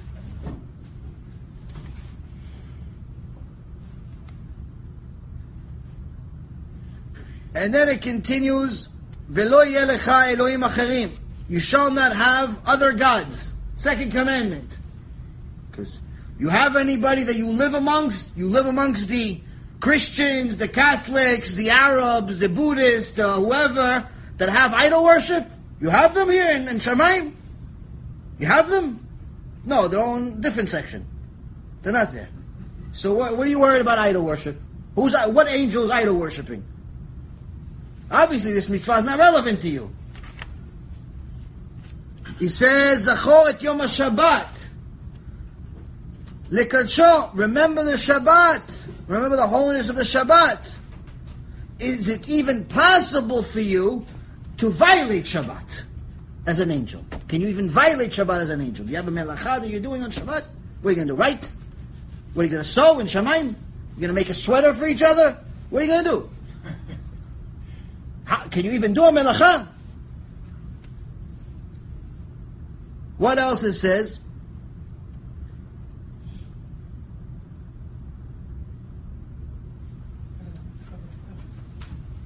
Shuv maketiv ba, lo. It says, you shall not take the name of Hashem in vain. Which is really the third commandment, not the fourth, but it skips here. It says, is there masau matan benechem? You have business between you? How do you take Hashem's name in vain? You swear on Hashem's name. In the old days, when they would do business, they'd shake hands. A handshake used to mean something. Today it's just a formality. Today it's just a formality. It means absolutely nothing. Somebody could shake your hand while he's stabbing you in the back. While he's stabbing you in the back, it hurts. He's smiling at you the whole time. It hurts? Yeah, good? Okay. $900 an hour. $900 an hour. While he's, while he's shaking your hand. Thank you. He's shaking your hand, he's stealing everything you have. Shaking your hand. In the old days, shake a hand meant something. In the old days, the Jews, Am Yisrael, used to swear in Hashem's name when they would do business. You're going to buy this, I'm going to buy this. Swear. Swear in Hashem's name. You vow in Hashem's name. Meaning that if you cheat the other guy, it's not just cheating the guy. You desecrate Hashem's name. It's not just cheating the guy that you have to come back in the Gilgul. You're going to Gehenom for that. You desecrate Hashem's name. You swore and you didn't mean it. You used Hashem's name like a joke, like it's one of your friends in the bar. Something wrong with you? So that's what happens. He says, you swear in Hashem's name. Is there even business among you angels? You angels do business that you have to swear in Hashem's name? And he continues. Respect your parents. You have parents? You don't have any parents. And he says, "Lo tirtzach, lo tinaf, lo tignov." Don't commit adultery. Don't murder. Don't steal. Don't be jealous. None of these mitzvot are relevant to you as angels. So obviously, when Hashem wrote the Torah, 974 generations before He created us, obviously He had us in mind.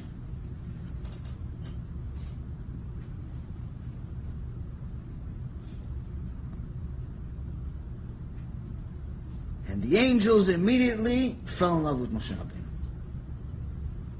When? After they said to Hashem, you made, obviously, Master of the universe, how grand is your name? Obviously, you already thought about this before we even thought about a question, you already had answers. And everybody became a friend of Moshe Rabbeinu. And because they insulted him initially, they each gave him a gift. How they insult him initially? They said, What is a man, the son of a woman, somebody that came from a human being? What's he doing among us? We're angels, fire, size of stars and suns. What are you little guy doing here? You came from a tipas rucha, you came from a sperm cell. You're among us? They say they felt bad now. This is not a regular person. This is Holy of Holies, Moshe Rabbeinu. Moshe Rabbeinu. They all gave him a gift. Each, each one gave him two gifts as a consolation. So now, the Rabbi Yehoshua ben Levi continues, and he says one of those angels was the Satan himself. And he gave him a gift. What did he give him a gift? He gave him a gift of how to stop a major decree by Hashem Barach of death. And he used it actually in the Torah when it says that uh, uh, Aaron HaKohen, when Hashem put a decree on Am Yisrael, we're going to read about it in a couple of weeks, where he put a plague, plague on Am Yisrael, all the snakes that were biting them. And he told Moshe Rabbeinu, make yourself a snake out of bronze, make everybody else look at them. But to stop the plague, what happened? Aaron had to separate, go in between the living and the dead. Meaning he had to stop the plague by doing what? Using the secret that Moshe Rabbeinu learned from the Satan himself. So this Gemara continues, is on 89 already. בשעה שירד משה מלפני הקדוש ברוך הוא, בא שטן ואמר לפניו, ריבונו של עולם, Torah, Echani, so at the time that Moshe Rabbeinu already left, left Shamayim, went down with the Torah. Satan came, said, where's the Torah? Why is he worried about the Torah? Well, he didn't know. What happened? Ah. Satan knows, Gemara in Brachot says, Barati Satan, Barati Yetzer Hara, Barati Torah Tavlin. I created Yetzer Hara, but I created a potion. The only thing I could kill him. He's bigger than you, smarter than you, older than you, more experienced than you, everything better than you. But there's only one thing that can beat him. It's my Torah. So as soon as the Satan realized, you just gave him a secret weapon, it's like, where is, where is he? He started asking the sky, the earth, all the other angels, where is this Torah? Where is this Torah? Finally, he gets to Moshe Rabbeinu. He goes, where's the Torah? He goes, I don't have it. So Hashem says, Moshe, what are you, a little fibber? That's a white lie. You have it. I give you the Torah. So Moshe Rabbeinu says, Master of the universe, חמודה גנוזה יש לך שאתה משתעשע בה בכל יום? אני אחזיק טובה לעצמי. You have coveted the treasured Torah that you delight every day. And I should flatter myself that you gave it to me? I should say, this greatest treasure that you have that ever existed. The world was created for the Torah, not for any other reason. Let's not get confused. Everybody thinks the world was created for the Jews. It wasn't created for the Jews, created for the Torah. If Am Yisrael went to Mount Sinai, Bar Minan, Chas v'Shalom, and decided not to accept the Torah, Hashem will destroy the world. Not if the Torah didn't accept Am Yisrael. If Am Yisrael went to Mount Sinai, said no, Hashem would destroy the world. Or he could easily give it to a different nation. And someone else will be Am Yisrael. Meaning that the purpose of the world is to fulfill the Torah. So Moshe Rabbeinu says the whole purpose of the world is this Torah. It's your greatest treasure. And you want me to go and say to people, oh, I have the greatest treasure, I have the greatest treasure? מה פתאום, who am I בכלל? הקדוש, אמר לו הקדוש ברוך הוא, That's a humble person. Hashem liked it so much, and He said, since you minimize yourself so humble, since you diminished yourself, I'll call that Torah by your name. Torah Moshe. That's why it's called Five Books of Moses. And then the last part of this particular story, and then we'll move on to different things. Oh, actually, this is this is the uh, this is a different one. This- The other one doesn't have much to do with it. But I gave you a synopsis, not all the details of the details. But when you read this Gemara, I don't know. To me, I got mamash. I felt like a little piece of Gan Eden. That mamash you get, you connect to the Torah. You see the relationship between Hashem and Hashem and Moshe Rabbeinu.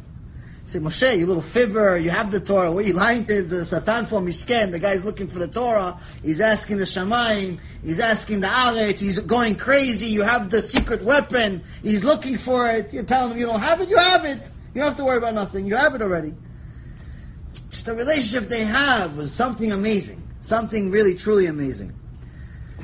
So now, to go back to this Mishnah, and try to summarize all of it and give you guys a special message. You here and you at home. What does it have to do with all of us? Why does Rabbi Shimon Bar Yochai make such a big deal out of you looking at trees? Out of you looking at mountains? At the end of the day, you're enjoying Hashem's creation. You're enjoying the Creator, his creation. You're not saying Chas v'shalom somebody else created it. You're doing a bracha. You're not doing anything else. What's the problem with it? Rabbi Shimon Bar Yochai is telling you here the fact that you left the Torah for anything. Forget mountains, forget food, forget girls, forget guys, forget cars, forget money, anything, anything. You left the Torah for a second, not even for a week or a month or a day or a lifetime like Chas v'shalom many of us did. We're talking about for a second. You just looked at the sky. Say, oh, Ishtabach Shemolad. You left the Gemara for two seconds to go look at the sky, to go look at the bird. For a second, that means you have no idea what the Torah is worth. You have no idea. And your life is at risk every moment that you don't know. Because you still don't know why you're alive, Bichlal. As long as you don't realize that the Torah is everything, your life is at risk. Why? Because as long as you don't understand the significance of Torah, you're going to do everything against it. Somebody invites you to a party that you're not allowed to go to, that violates the Torah, and you say, okay, Torah off for today, party today, tomorrow Torah.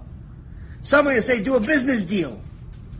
Not really allowed by Torah. I say, okay, today, business is number one. Tomorrow, I'm back to Torah. I'm going to give a lot of tzedakah. You know, a lot of these people say, I'm going to cheat the world, steal from the world, do dishonest business, but tomorrow I'm going to give tzedakah with that money. That's what Bernie Madoff, Imach did. He used a lot of the money that he stole from people. He gave it as tzedakah. Like a, a Robin Hood. Yeah, Robin Hood. Robin Hood. Robin Hood would go to Gehenom for what he did, stealing from the rich. Doesn't get a mitzvah. Only the secular world honors a thief. So, a lot of people say, I'm going to do this crime one time, not every time. I'm not going to be a lifelong criminal. Not a lifelong criminal. One crime. I'm going to be with this one girl one time. I'm going to be with this one guy one time. I'm going to violate the Torah one time. I'm going to go to this party one time. I'm going to wear a wig one time. I'm going to waste seed one time. I'm going to steal one time. One time, not every day. One time. Rabbi Shimon Bar Yochai says, that one time means your life's in danger. Why? Because to even think that one time is an option, bichlal, it's an option in your mind, you have no idea why you're alive. Yep. You have no idea why you're alive. In the book of Numbers, Hashem Yitbarach calls his Torah the book of wars. Book of wars. And in the Gemara, Moed Katan, page 25b, it says that one of the sages was buried with the book of wars. So Chazal ask, what's this book of wars? So they get the verse from Numbers 21:14. Hashem called the Torah book of wars. Some say, some of the Mefarshim say that the same book of wars was also around since the days of Avraham Avinu, where each one of the wars that was actually happening, even the wars of Avraham Avinu, where he would take the dust from the ground, throw it in the air, and all of it would turn into spears, and that's how he killed all four kings and their armies. So he said that they wrote these wars in the book. But Ch- different Chazal says, no, Midrash says, uh, Midrash Yerushalmi says, that, no, no, it's talking about Torah, Sefer Torah. What war? Why is he calling the Sefer Torah the book of wars? Why is Hashem himself calling this the book of wars? No? Amos. A lot of wars took place. Ma, is it wars? What wars? What? Amalek, Haman, uh, Hitler, who? Who, who are we fighting with? Talk about the Chizkiah, he was who? His wars with, with uh, Sancherib, who? Who we fighting? Who?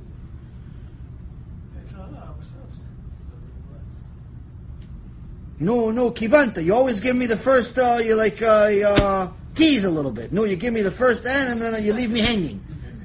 No, give me something. No, give me the whole thing. Who are we fighting all day? What are we doing this lectures for? Why am I here? Huh? We're fighting the sheker. We're fighting lies. We're fighting Hashem's wars. We're fighting for the truth. That's the book of wars. Hashem Yitbarach made a Torah. Torah is only full of truth. Everything else is a lie. Everything else is a lie. Anything that does not have a source in the Torah is a lie.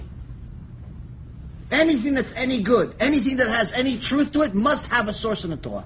Must. I'll give you guys an example. I had a chidush a few months ago, maybe a month or two ago, that was. For anyone doesn't have kids, he's not going to appreciate this. But uh, I read in the Gemara. It was very interesting, and then connected to something. Now, who has kids? Has kids? Kids, kids. You have kids, Baruch Hashem. Okay, so you and me. So you have kids. You know, kids. You have to entertain them in different ways. To entertain them. So one of the things that kids like is like these different uh, shows and songs, different ways to entertain kids. So one of the famous songs is "If You're Happy and You Know It, Clap Your Hands." You know that song? You guys probably heard it at some point, right? I think Sonny heard it in my house a thousand times. So what's the source of this song? Song's popular song for many, many years.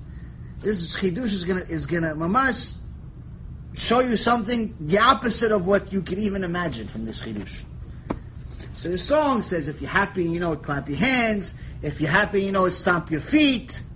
If you're happy and you know it, say hooray. Right? And I see my little girl, Sarah, she does the whole thing, and then you do all three. It's really, really cute. See a two-year-old do it, it's cute. See me, almost 40 years old, do it, it's not so cute. So what's the source to this? How can I find this in the Torah? Amos, you think you can find this in the Torah?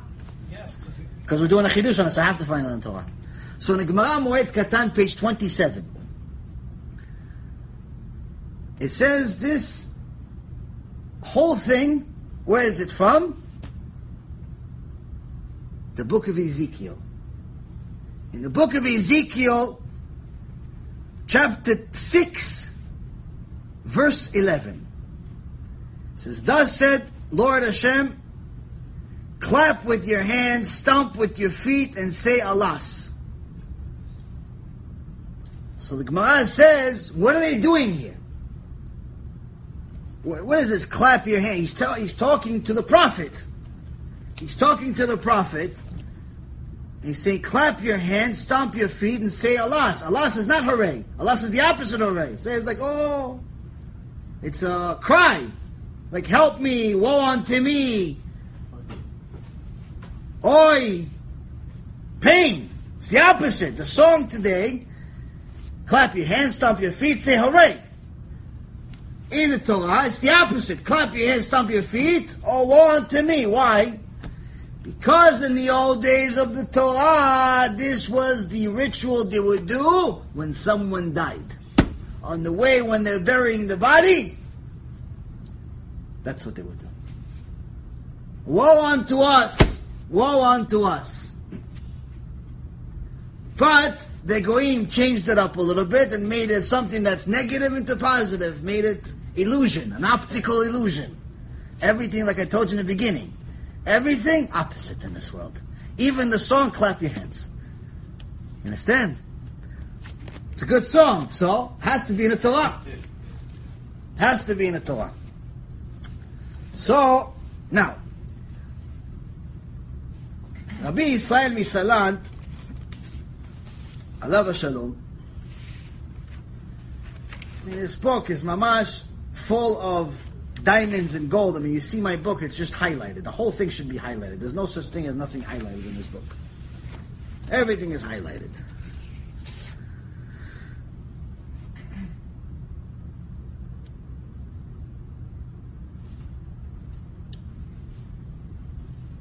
explains here in the uh, page 76 when it says that all men are created equal. What does it really mean? We know we're not Moshe Rabbeinu. We know we're not Rabbi Akiva. We know you're almost Am Yaron. We're all different levels. What does it mean all men are equal? What does it mean?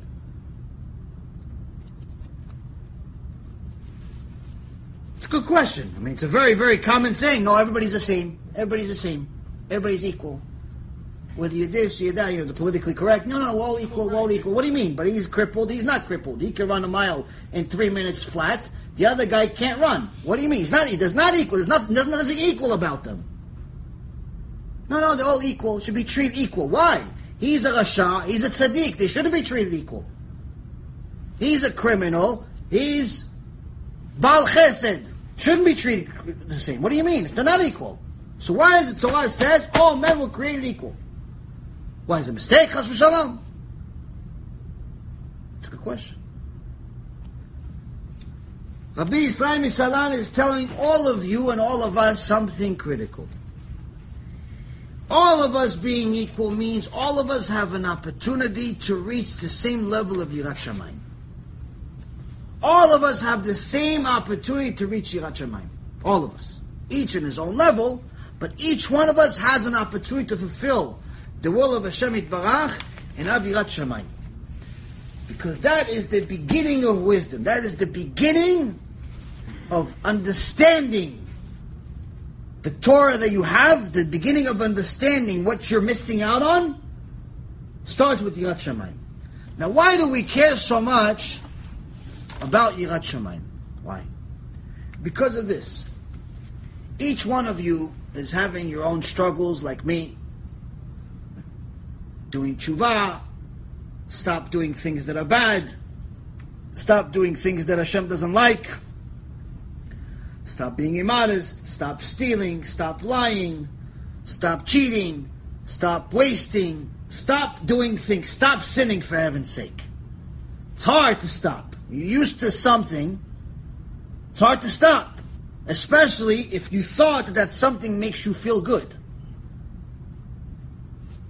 To stop it, tough. Someone that's married to a Goya, tell him, listen, leave her. It's hard. Someone that's used to wasting seed, his body is mamas addicted to it like it's bigger than heroin. Tell him to stop. It's hard. Someone that goes parties with his friends every night at the club, tell him to stop. It's hard. Someone is used to stealing his whole life. That's what he does for a living. He's a thief. Tell him to stop. He goes, Well, I'm going to go get a regular job. I made a million dollars a week. You want me to go make $50? You go make $50. It's hard. Rabbi Yisrael is telling you the only reason why you think it's hard is because you have no Yirat Shamayim. You have no Yirat Shamayim whatsoever. You have no idea what you're dealing with here. But let me give you some hope. Let me give you a little bit of encouragement from the Gemara and from Rambam to give you an idea of what you're dealing with. Because if we only deal with the fear, Okay, we get you started. But you have to give somebody some hope. There has to be a treasure at the end. Now, since you don't understand, and neither do I understand, the significance of the real treasure, which is Torah.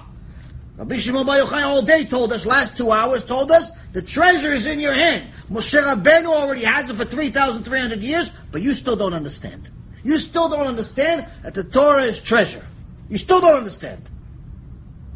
So until you understand what the Torah is, let me explain something to you. The Gemara in Masechet Brachot, page 34b, says, Rabbi Abahu Omer, "Makom שבעלי תשובה omdim, tzadikim גמורים enam omdim." שנאמר שלום שלום לרחוק ולקרוב. Rabbi Abahu says in the place of where Baal Tshuva stand, meaning in Gan Eden, even someone that's completely righteous and never sinned, born with the strimo, with the hat, with the beard already full grown. He already has a long jacket coming out of the body. He's ready. Never sinned. His whole life. Baal Tshuva was a big wasting seed guy. Was a big machloket causer. Big problems. All this. Did serious Tshuva? Not even the same level. Where this Baal Tshuva, this misken, the guy just did Tshuva at 25, 30, 35 years old, did Tshuva, 40 years old, Rabbi Akiva, where he's standing in Gan Eden, it's a different world from the guy that was religious from birth. Different world. And the Rambam in Ilchot Tshuva takes it a step further. He says a Baal Tshuva, where he stands, a completely righteous person is not even able to stand. The Gemara says, where the Baal Tshuva stands, the completely righteous don't stand. Rambam says they can't stand there even if they want. They can never get there. If it's a serious Baal Tshuva, can't get there. Can't get there. Rabbi Akiva is a Baal Tshuva. Rabbi Akiva. Moshe Rabbeinu saw Rabbi Akiva and he said, Hashem, why are you giving me the Torah? Why are you giving me the Torah if you have Rabbi Akiva coming up soon? Why bother with somebody like me? Have Rabbi Akiva. He actually made alachot from looking at the letters. Looking at letters, the crowns on a few letters, the seven letters that have a crown on them. He looked at the letters, made alachot from that. Understood alachot from a crown. We don't even know how to read Hebrew. He made alachot from the crown. Moshe Rabbeinu looked at this. I don't understand what he's saying. He got self-conscious until the end of the shiur. He says, oh, everything we learned from Moshe Rabbeinu. Baal Tshuva at 40 didn't know Aleph Bet, didn't know Aleph Bet, didn't know nothing. Rabbi Eliezer ben Horkinos, his rabbi. Baal Tshuva. Rabbi Meir Baal Nes came from converts. All these giants of giants. Baal Tshuva. The one machloket that we have is some don't understand why is Rabban Yochanan says, no, it's not that the righteous are uh, not in the same level. You're misunderstanding it. It's the righteous are higher and the wicked are further. Meaning the righteous are higher as far as higher, closer to Hashem, and the wicked are further. But the Shlach Kadosh explains what Rabban Yochanan is saying. Says, since there's two types of tshuva, there's two types of tshuva. There's tshuva that's purely based on punishment. Your fear of punishment only. Big level. And then there's tshuva that escalates to a point where you get to a point of loving Hashem. Now, we learn from Rabbi Yisrael Misalat and Shlomo Melech and Gemara and Zohar and basic halacha and basic five books of Moses that you can't get to love without fear. So it's not like there's somebody that skips the fear and goes straight to love. There's no such thing. But what the Shla is saying here is that Rabban Yochanan is saying if the person stayed only afraid of Hashem, only afraid that Hashem will take away his money, only doing tefillin and netilat yadayim and all types of prayers and all types of things just because he's afraid Hashem is going to take his money. He's afraid he's going to take his life. He's afraid he's going to get punished in one way or another. Then the tzaddik gamur is higher than him. It's higher than him. But if the Baal Tshuva got to a point where he went even a higher level, he's not only afraid, but he actually fell in love with Hashem, meaning he fell in love with the Torah. Like Rabbi Shimon Bar Yochai is talking to us, he discovered what the treasure is, even though it's been in front of him the whole time, but he actually realizes that the Torah is a treasure. Yes, then he's higher. Then he's higher than Tzaddik Gamur. Why? Because he has a Yetzer Hara that goes against the Torah. The Tzaddik Gamur doesn't have the Yetzer Hara. He doesn't have the same Yetzer Hara. It's different Yetzer Hara. He has the Yetzer Hara and he still st- chose Hashem, and that's why he discovered that the Torah is, is the treasure. The Tzaddik never had the Yetzer Hara. So there's no actual machloket, they actually are just talking about two different things. The point being here for you guys, and for me myself as well, is this. With all the struggles that we fight with every single day, money, family, Shem all types of health issues, whatever. Name the problem, somebody here has it, if not all of us. Either watching or here. All types of problems.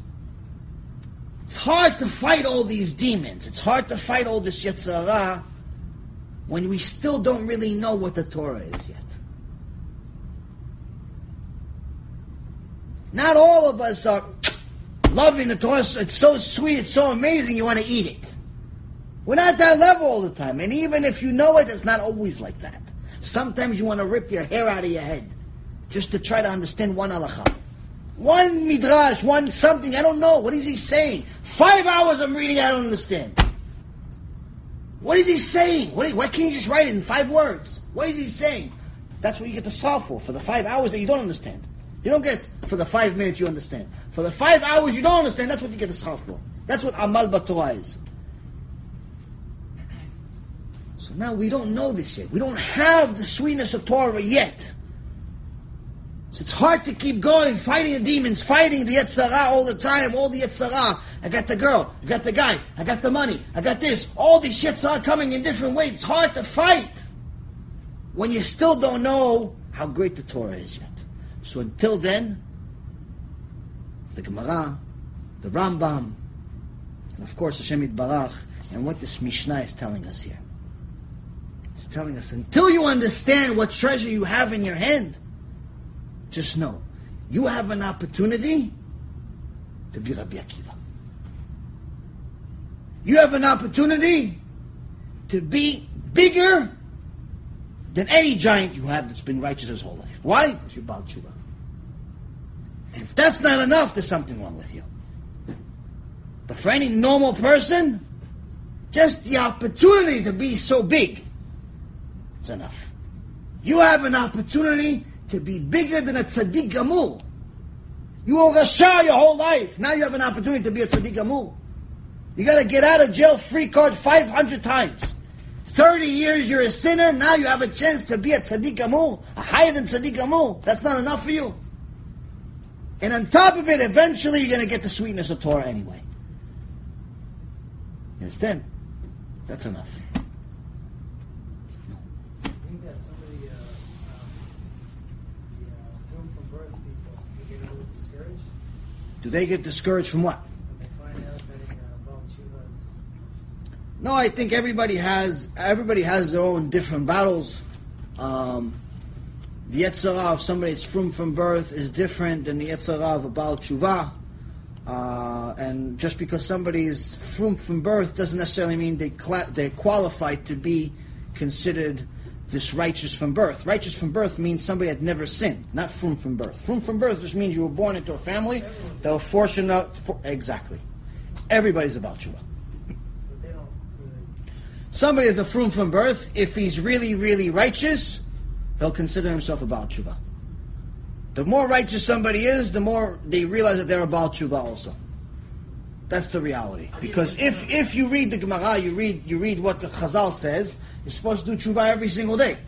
Because there's no such thing as a righteous person who doesn't sin. But nonetheless, somebody that was born into a frum family has a different yetzer hara, has a different tshuva he has to do. He's not doing the same uh, tshuva as some of us are doing it because maybe he didn't make the same sins, or maybe he did. Listen, some of these people that were so-called frum from birth that I used to see in casinos, they're, they have a much worse tshuva than any of us. Because they did a sin that most of us didn't even know was a sin. They did chilul Hashem. You understand? So again, just because somebody wears a hat and, a, and has a beard doesn't necessarily mean that they're a righteous person. It just means that you know they have a hat and a beard. Rabbi, Yeah. like, I'll give you an example. When I was born, my mother told me that I did not cry out.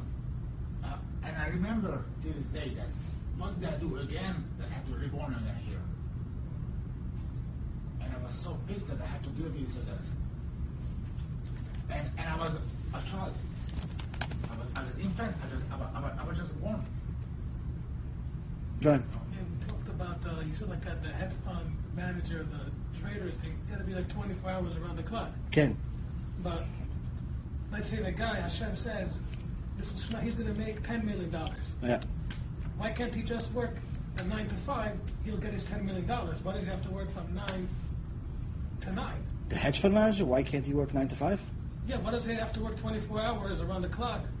If he, like, if you have emunah, you, you only need to work 8 hours and get the same type of money. If you have emunah, you don't have to work. B'chal.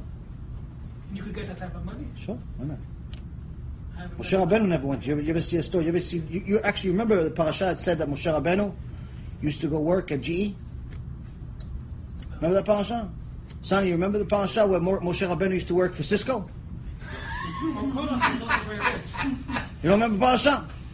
You remember the parasha? Moshe Rabbeinu used to work for Qualcomm, He was Google? chef. Rabbi, he was a chef. He was a chef. Nothing. Never worked. Why? How did he become a multimillionaire? Billionaire. How? Shem decided. That's it. Shem decided you could be rich. Jews left out billionaires from Egypt. Irrelevant. Point is, Hashem decided you could be rich, you could be rich. That's it. Yes. So why Hashem has to decide somebody to be rich. Why are these guys working 24 hours a day when they could work 8 hours a day and get the same money? You're asking me their life question? You have to ask them. They have choser emunah. Anybody, anybody. Whatever. Listen, everybody has a different mission. We're not saying that no one is allowed to work. You're allowed to work. As far as how much you work and what's the priorities in your life, that obviously is based on emunah. But I don't know. I don't. The people that I mentioned that were major hedge fund managers are not religious Jews. Some of them are Jews, but they're not definitely not religious Jews. Um, but nonetheless, again, it's a uh, different people work different schedules, have different priorities, have different missions in their life. What we're trying to say is that if you're doing anything other than full time Torah, then obviously you don't understand the significance of Torah.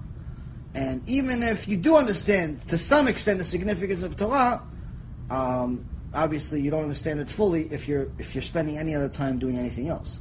Doesn't necessarily mean you're not allowed to do anything else. It just means that you don't understand what the significance of Torah is. You're leaving billions for five bucks. Yeah. Yep. Had the hand up. Faked up. Faked it. No, go ahead next. How do you get to a point where we have emunah and we don't have to work at all and have Hashem take care of us? Well, first you have to do the will of Hashem. Hashem says He's giving you 24 hours a day. Out of the 24 hours a day, you have to dedicate as much of the 24 hours a day to Him as humanly possible. That means anytime you're not working, we learn from this Mishnah. The answer to your question is this Mishnah. Anytime you're not working, you're learning Torah. Which means if you have a job, you work eight hours a day, okay, then that means that you still have 16 hours left. If let's say you sleep, I don't know, six, seven hours. How much do people? I mean, some people sleep eight hours. I don't think that's normal. I sleep five hours. Even though it's like you know, children sleep eight hours, but you know, most people sleep less, five, six, seven hours. Eight, you know, if you sleep eight, sleep eight. Fine. Let's say you sleep eight. You still have eight hours left. You work eight. You sleep eight. That means at the very least, you know, you gotta do a few of your own things. Go to the bathroom, eat, drink, whatever. Be with the family. Let's say that's two, three hours. That means at the very least you should study five hours a day. Very, very least. Very least. In reality, you should study more than that. You should study as much as you work. Listen, listening to lectures is good, but it's at, at up to a point. Meaning, if you're in the beginning of your tshuva, listening to a lecture all day, definitely, it's fuel for the soul. But as you progress with your tshuva, it's not going to give you the same impact. As long as you're getting a major impact from lectures, you continue listening. But eventually, your neshama is going to want more. Because the uh, Gemara also says that Samachaim, the drug of life, what is it? It's also Torah. But it's also Samam Mavet. The same Gemara says, Samachaim v'Samam Mavet the same Torah. Both of them are Torah. Why? Samachaim, if you know what the Torah is, it'll give you life. But if you mistreat the Torah, it'll destroy you. So it can be a drug of life, a drug of death. So now, if you're fulfilling the will of Hashem, you're studying Torah nonstop, eventually your neshama is going to want more than just me speaking, or Rav Mizrahi speaking, or Rabbi Alon Anava speaking, or Rav anybody else speaking. It's going to want you to open up the actual Torah itself and find out why does Rava say something different than Rashi? Why does uh, you know Abaye disagree with Rava? Why is uh, you know Rabbi Salant quoting this specific Gemara instead of a different Gemara? And so on and so forth. Going to want you to dig in the books. It's not going to be enough.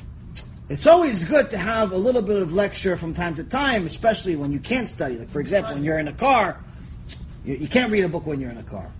You know, you're on a plane. Sometimes it's hard to be focused on a plane. People are making noise and so on. So it's good. You put a lecture, put headphones, put a lecture on, no problem.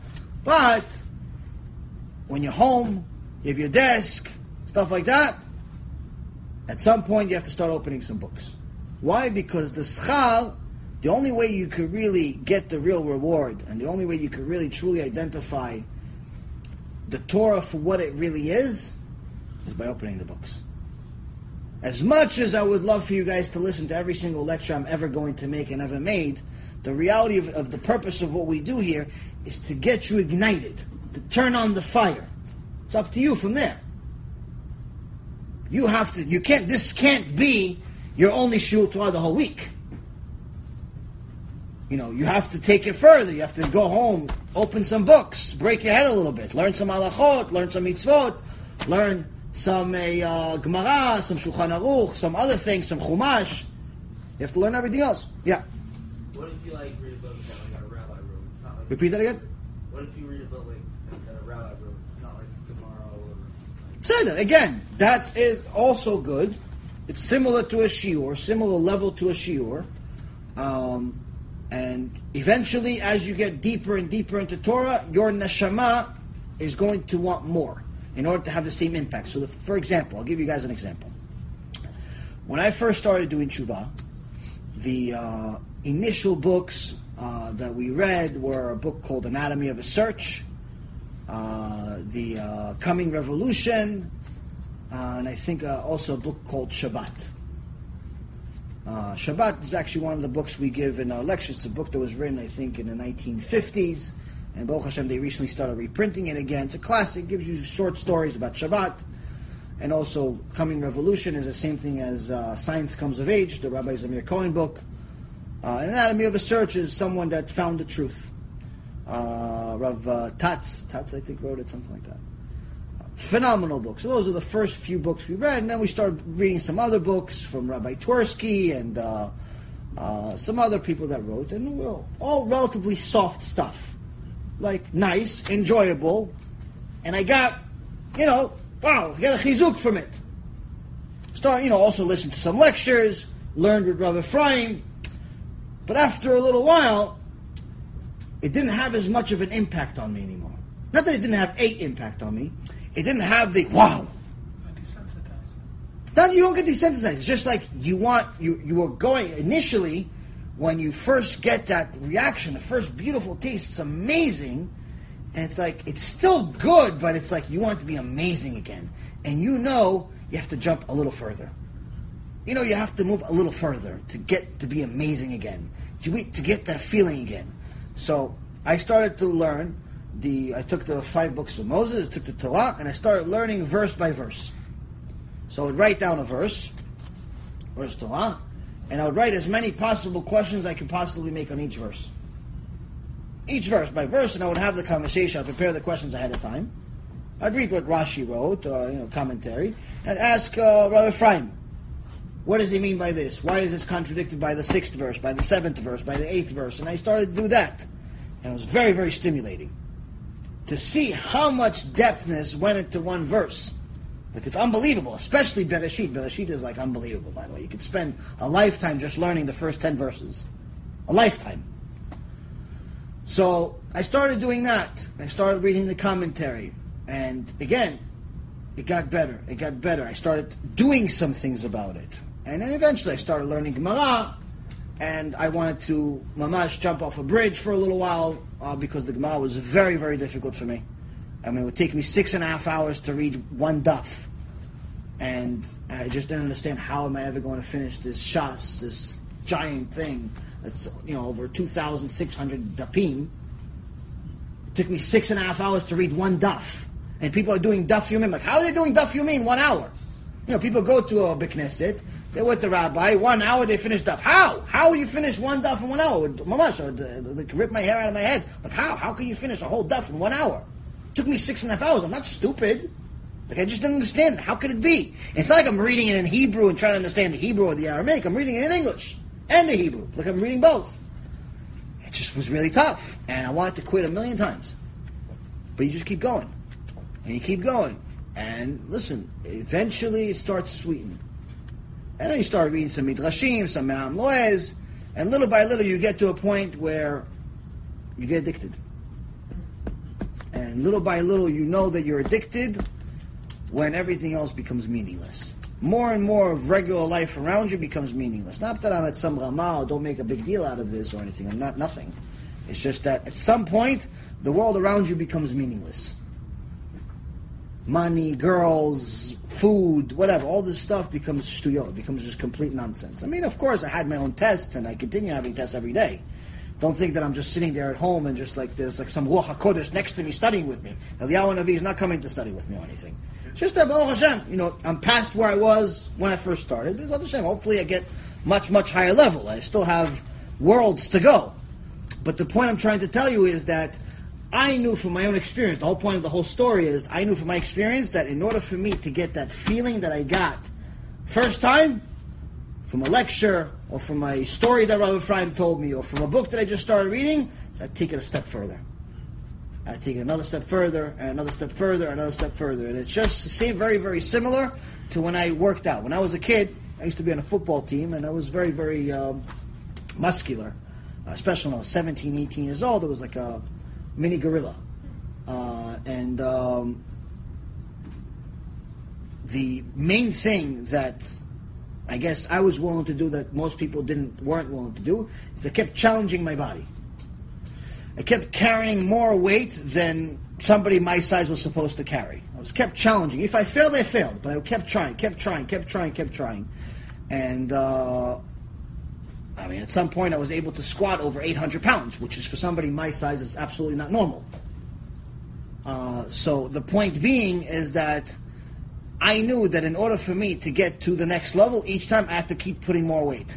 So it started when I first started lifting weights. I could barely lift the bar, which is 45 pounds.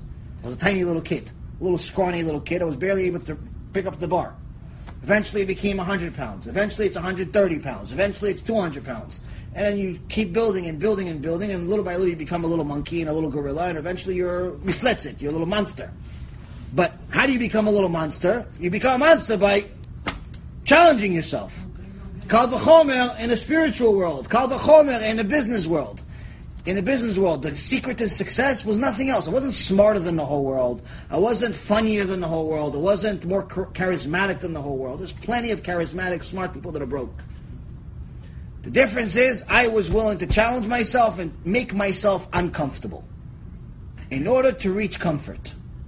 You want to succeed in life? Get used to being uncomfortable. No one wants to be uncomfortable in this generation. Everybody wants convenience. Everyone wants everything spoon fed to them. Everyone expects to press a button and the food arrive, to press a button and the girl arrives, to press a button and the husband arrives, to press a button and Mashiach arrives, to press a button and the tefillah arrives. Everybody wants to press a button and everything is done for them. Reality, you want to achieve something in life that's meaningful? Stop pressing buttons. Get off your butt and start doing something about it. Open a book, run, do something. Stop pressing buttons. Because you want to you want to really get something done in life, you have to fold off your you know fold your sleeves and get your hands dirty. You have to challenge yourself, and that's the thing that most people are just not willing to do. I used to leave the house at five o'clock in the morning and arrive at 1.30 in the morning from work. And all the guys, the same guys that were hanging out the night before, were hanging out the night after, drinking beers at 1.30 in the morning, and they'll tell me, where are you coming from every night? I'm like, work. Like, why do you work so much? I said, I don't know, I want to be successful. What's the, I didn't understand the question. I would ask myself, why are you drinking every night? How many 40s can you possibly drink? You're 25 years old. Stop drinking. But whatever, I just minded my business. Eventually, they ended up being losers, and I ended up becoming a multimillionaire. But the point is, is that you have to challenge yourself. All these self-help gurus, whether it's Tony Robbins or these other guys that are out there, they're not selling you anything that's like some mystical story or some secret. They're just telling you to get off your butt. Do something. That's it. Do something that's going to make you uncomfortable. If I wanted to go into business, that's what I would do. I wouldn't go into actual business. I'd just start teaching people how to make money, how to be more productive. But I'm not interested in that. I'm interested in saving souls because that's going to actually help you for eternity, not just this life. So the point being is that if you want to be Talmid Chacham, get used to making yourself uncomfortable. Get used to sacrificing. I spoke to somebody earlier today. He asked me, how can I be a Talmid Chacham? And we went over a Mishnah, which we're going to go over, BeEzrat Hashem, in a couple of months. It's in the uh, fifth or sixth chapter of the Pirkei Avot. And it talked about the 48 different types of sacrifices that you should get used to on a day-to-day basis. Not just once in your life. 48 different sacrifices that you have to get used to on a day-to-day basis. Used to. Like, you're used to breathing, you ever forget to breathe? You ever forget to eat? You ever forget to sleep? No, right? So those sacrifices, 48 of them. Get used to them. You want to be a Talmid Chacham. So, you want to be Talmid Chacham, you're going to have to start making, getting used to sacrifice. You can't make all the sacrifices in one day. You have to get there. Same thing with success in business. Same thing with success in marriage. Same thing with success in physical. Same thing, success in anything. Get used to being uncomfortable. If you're looking to be a couch potato, you're going to be a loser for the rest of your life. You will never achieve anything. You started a couch potato, you're going to die a couch potato. Maybe just a potato because the couch is probably going to leave and do, get a job. The couch is going to get tired of you and is going to get a job. And tell you, get off me already. I want somebody else's tush. No, something else. More questions. Yeah, um, I forgot to answer that, so I'm asking. Tell They say Rabbi Shimon Yochai, he got to the highest level spiritually in Ahavat Hashem, right? One of the highest levels. And says in the Gemara that he, alachot, we don't go by him except alachot Shabbat. Mhm. What's the reason that they only do the alachot Shabbat and not other alachot? Well, I mean, there's a other sages out there that got more more expertise than he was. Uh, like for example, anytime Rabban Gamliel is mentioned, Alacha ki Rabban Gamliel. Anytime Rabbi Akiva, most of the time it's Rabbi Akiva. So just because somebody going by him doesn't mean there's no rule of thumb. It's not like a. It's it. Also, it doesn't necessarily mean that they're wrong either. Like Bet Shammai and Bet Hillel, most of the time we're going with Bet Hillel, but that doesn't necessarily mean or it absolutely doesn't mean that Bet Shammai is always wrong. They're not always wrong. As a matter of fact, they say that after Mashiach comes, most of the time we're going to go with Bet Shammai. So why are we going with Bet Hillel? Because Hashem created both of them. Hashem created both sides. It's not about necessarily a single truth. Sometimes Hashem gave multiple choice as but all of them are right. All of them are right, but the point was for you to toil in Torah to get to the truth. It wasn't to get to the end. The toiling is the mitzvah, not the end. The end is multiple choice. If Hashem wanted you to do black or white, you just make black. That's it. If you want, Hashem wanted you to just keep Shabbat one way, just say keep Shabbat one, two, three, finished. But he didn't do it. He, he left certain things to us. He left certain things for the sages to understand, for the poskim to explain to us. Why? Because he left some things for us so we could study with it. Because if the Torah was black and white, it was just one, two, three, nobody would study it. It'd be boring. It'd be just like an instruction manual, like school, like you know, high school and uh, and junior high school. Most kids don't like it, and the reason why is because it's boring. It's not mentally stimulating. You learn it, you just have to memorize the test. As soon as you finish passing the test, you could delete it from your brain. You're never going to use it again in your life. It's completely worthless. Completely. Your history class, European history, art history, this history, that history, most of it is completely useless. As a matter of fact, most of college is completely useless. What's useful? Your last year. Why? Because it gets you into grad school. And what's useful in grad school? The end experience also. In reality, you can finish college and grad school and everything and high school all in maybe two years. Maybe two years worth of real learning. Maybe.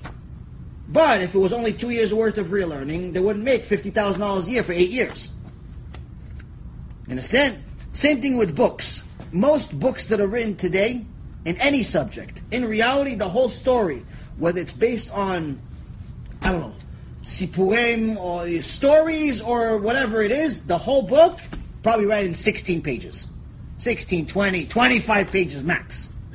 So how does he have 500 pages, a 1,000 page book? How does Stephen King every year pop out a 1,000 page book like it's nobody's business? How does all these authors come out with a 1,000 page book? You can write the whole story in 15 pages. Because you wouldn't pay $15, $20 for a 15 page book. But something with a 1,000 pages looks mechubad. Looks, wow, it's worth at least 20 bucks. Just the paper is worth that much. You understand? Just to have it on your on your uh, on your shelf makes you look smart. It's worth twenty bucks to look smart. So it's all fake. It's all fakeness. But the point being is that it's a in in Torah is different. Torah couldn't have been written in less words.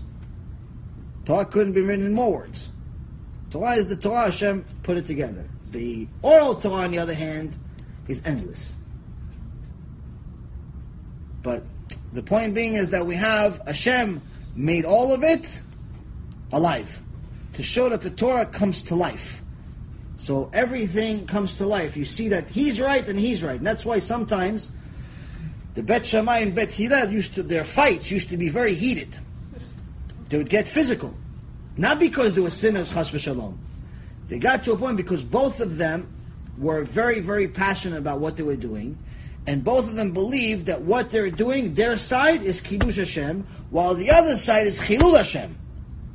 So it's not like I'm right and he's wrong and I want to show him. No, it's not that.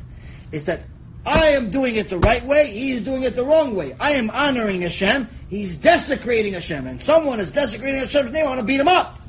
Because the only reason why I'm doing all of this is to honor Hashem. How can you dare desecrate my Hashem? They fight for Hashem, not for themselves. So right, exactly. So point being is that you have different things that Hashem left for the sages. So that's why sometimes you'll see conflicting opinions in the beginning. Before I started learning Torah, I'm like, I said to myself, how could it, how could I learn a Torah where these rabbis don't even know what they, what they want? One guy has this opinion, another guy has another opinion. When they get to an opinion, then tell me. I'll keep that. That's not the Torah. The Torah is to get to it.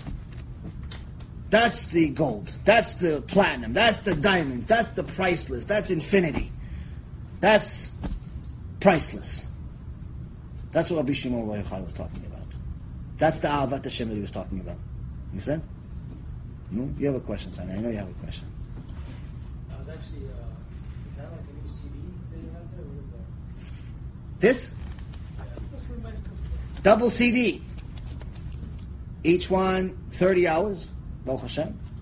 And there's two CDs. We have a, um, do. 2,000 dollars. we got 50,000 of them. We're already almost halfway through. So we have to raise some money to get another 50,000 BeEzrat Hashem. But each one of these has, has 30 hours. It's about 60 hours worth of Torah. Anyone that needs to do tshuva, by the time you finish 60 hours, you should probably be already on your way. Um, a lot of inspiring stories, short lectures, long lectures, stuff that you have in your car, in your iPods, iPhones, i this and i that. Ev- even though everything is online, this is very easy that it's already set up for you. It was well made. Baruch Hashem, we had Vimesh. put certain things together, and uh, Baruch Hashem, we had a uh, joint effort with a lot of different people to put this stuff together. And uh, Baruch Hashem, we're trying to send them out all over the place. But one thing that I uh, actually was going to announce tomorrow, but since you already reminded me, I'm going to say it now. Um, we had a major success in this uh, movie that just came out, the Shabbat film. I don't know if all of you saw it, but it's a 17 minute uh, movie about Shabbat in a way that I don't think has ever been shown before. Uh, even though Rav Mizrahi has obviously his own Shabbat movie that he had, this is a different way of doing it. Um, and Baruch Hashem, we've had some great feedback on it. Um, and uh, a lot of views. We'll also make clips out of it. But point I'm trying to say is that in celebration of a big success of all these movies we've had, especially the recent Shabbat movie, which was like a nine month project, uh, endless effort, we have a sponsor for 5,000 CDs. 5,000 CDs, but he's looking for somebody to give them out. So what we decided is that we're going to give them out 100 at a time to different communities, different places, not all, not uh, 500 or 1,000 at once, but 100 at a time. So different communities, anybody that lives in different places, then you know give 100. The only requirement you have is send me your name, your address.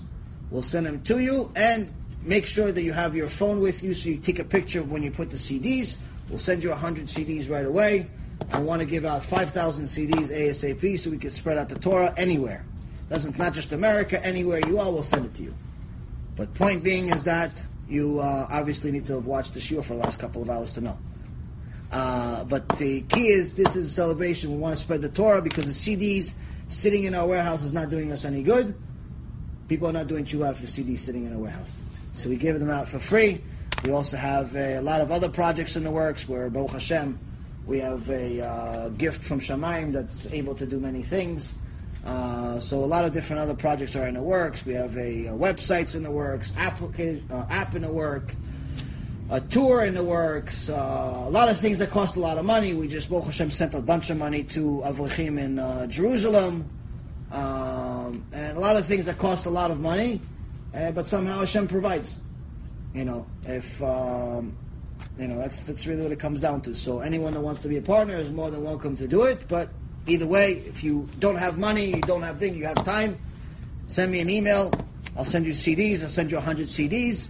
You can give them out in 10 minutes because it's 50 of these pretty much, because each one is two. You give them out. You put you know 10 in five different places. You put 10 in your shul, 10 in a kosher store, 10 in a kosher market, 10 in a, I don't know, JCC or some type of Jewish center, and 10 in your school or wherever it is. You finished it, five minutes. Each person does tshuva through you, just putting the CD on the table. You have yourself a lamba.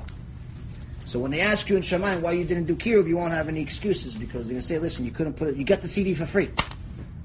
Okay, your excuse is you didn't have any money. Okay, now you have. Now you don't have to have money. All you have to do is just take a CD, put it on the table. You put it on the table. Can you handle putting it on the table? You can handle that. That you can handle. Okay, now you can do kiruv. So, oh Hashem, the team is amazing. Team Hashem has never been better. The team is amazing. They spread the message all over Facebook, all over Twitter, all over different places. People from all over the world are watching the shiurim. Uh, I mean, you have some people on the team that are so passionate. I'm jealous of them. I'm jealous of their Olam. They don't stop spreading Torah. They take my shiurim, Rav Mizrahi shiurim, and they just they put it all over the place. They have competitions between them. Who's going to spread more Torah? It's amazing. It's never been easier to do kiruv. Never been easier to do kiruv. But you also have some serious key players on the team that are doing bigger projects. Each person does a different project. The point being is that anybody, can, everybody can contribute to kiruv. And this is the, the, the, point of all of what I'm saying here is aside from reminding everyone to do kiruv, is that anyone that wants to really get to this expedite their journey to sweetness of Torah, do kiruv. That's the secret to the success. You can do it two ways. You can do learn Torah the old-fashioned way, learn hard work and so on, or you could speed up the process a little bit. Take special care of Hashem's children, taking extra time to do kiruv. You take extra time every day to do kiruv, you'll learn a lot more than anybody else in a shorter period of time. This is the only way that I or my Rav or anybody else that knows anything could explain why I'm over here teaching when I wasn't even a Shomer Shabbat a few years ago.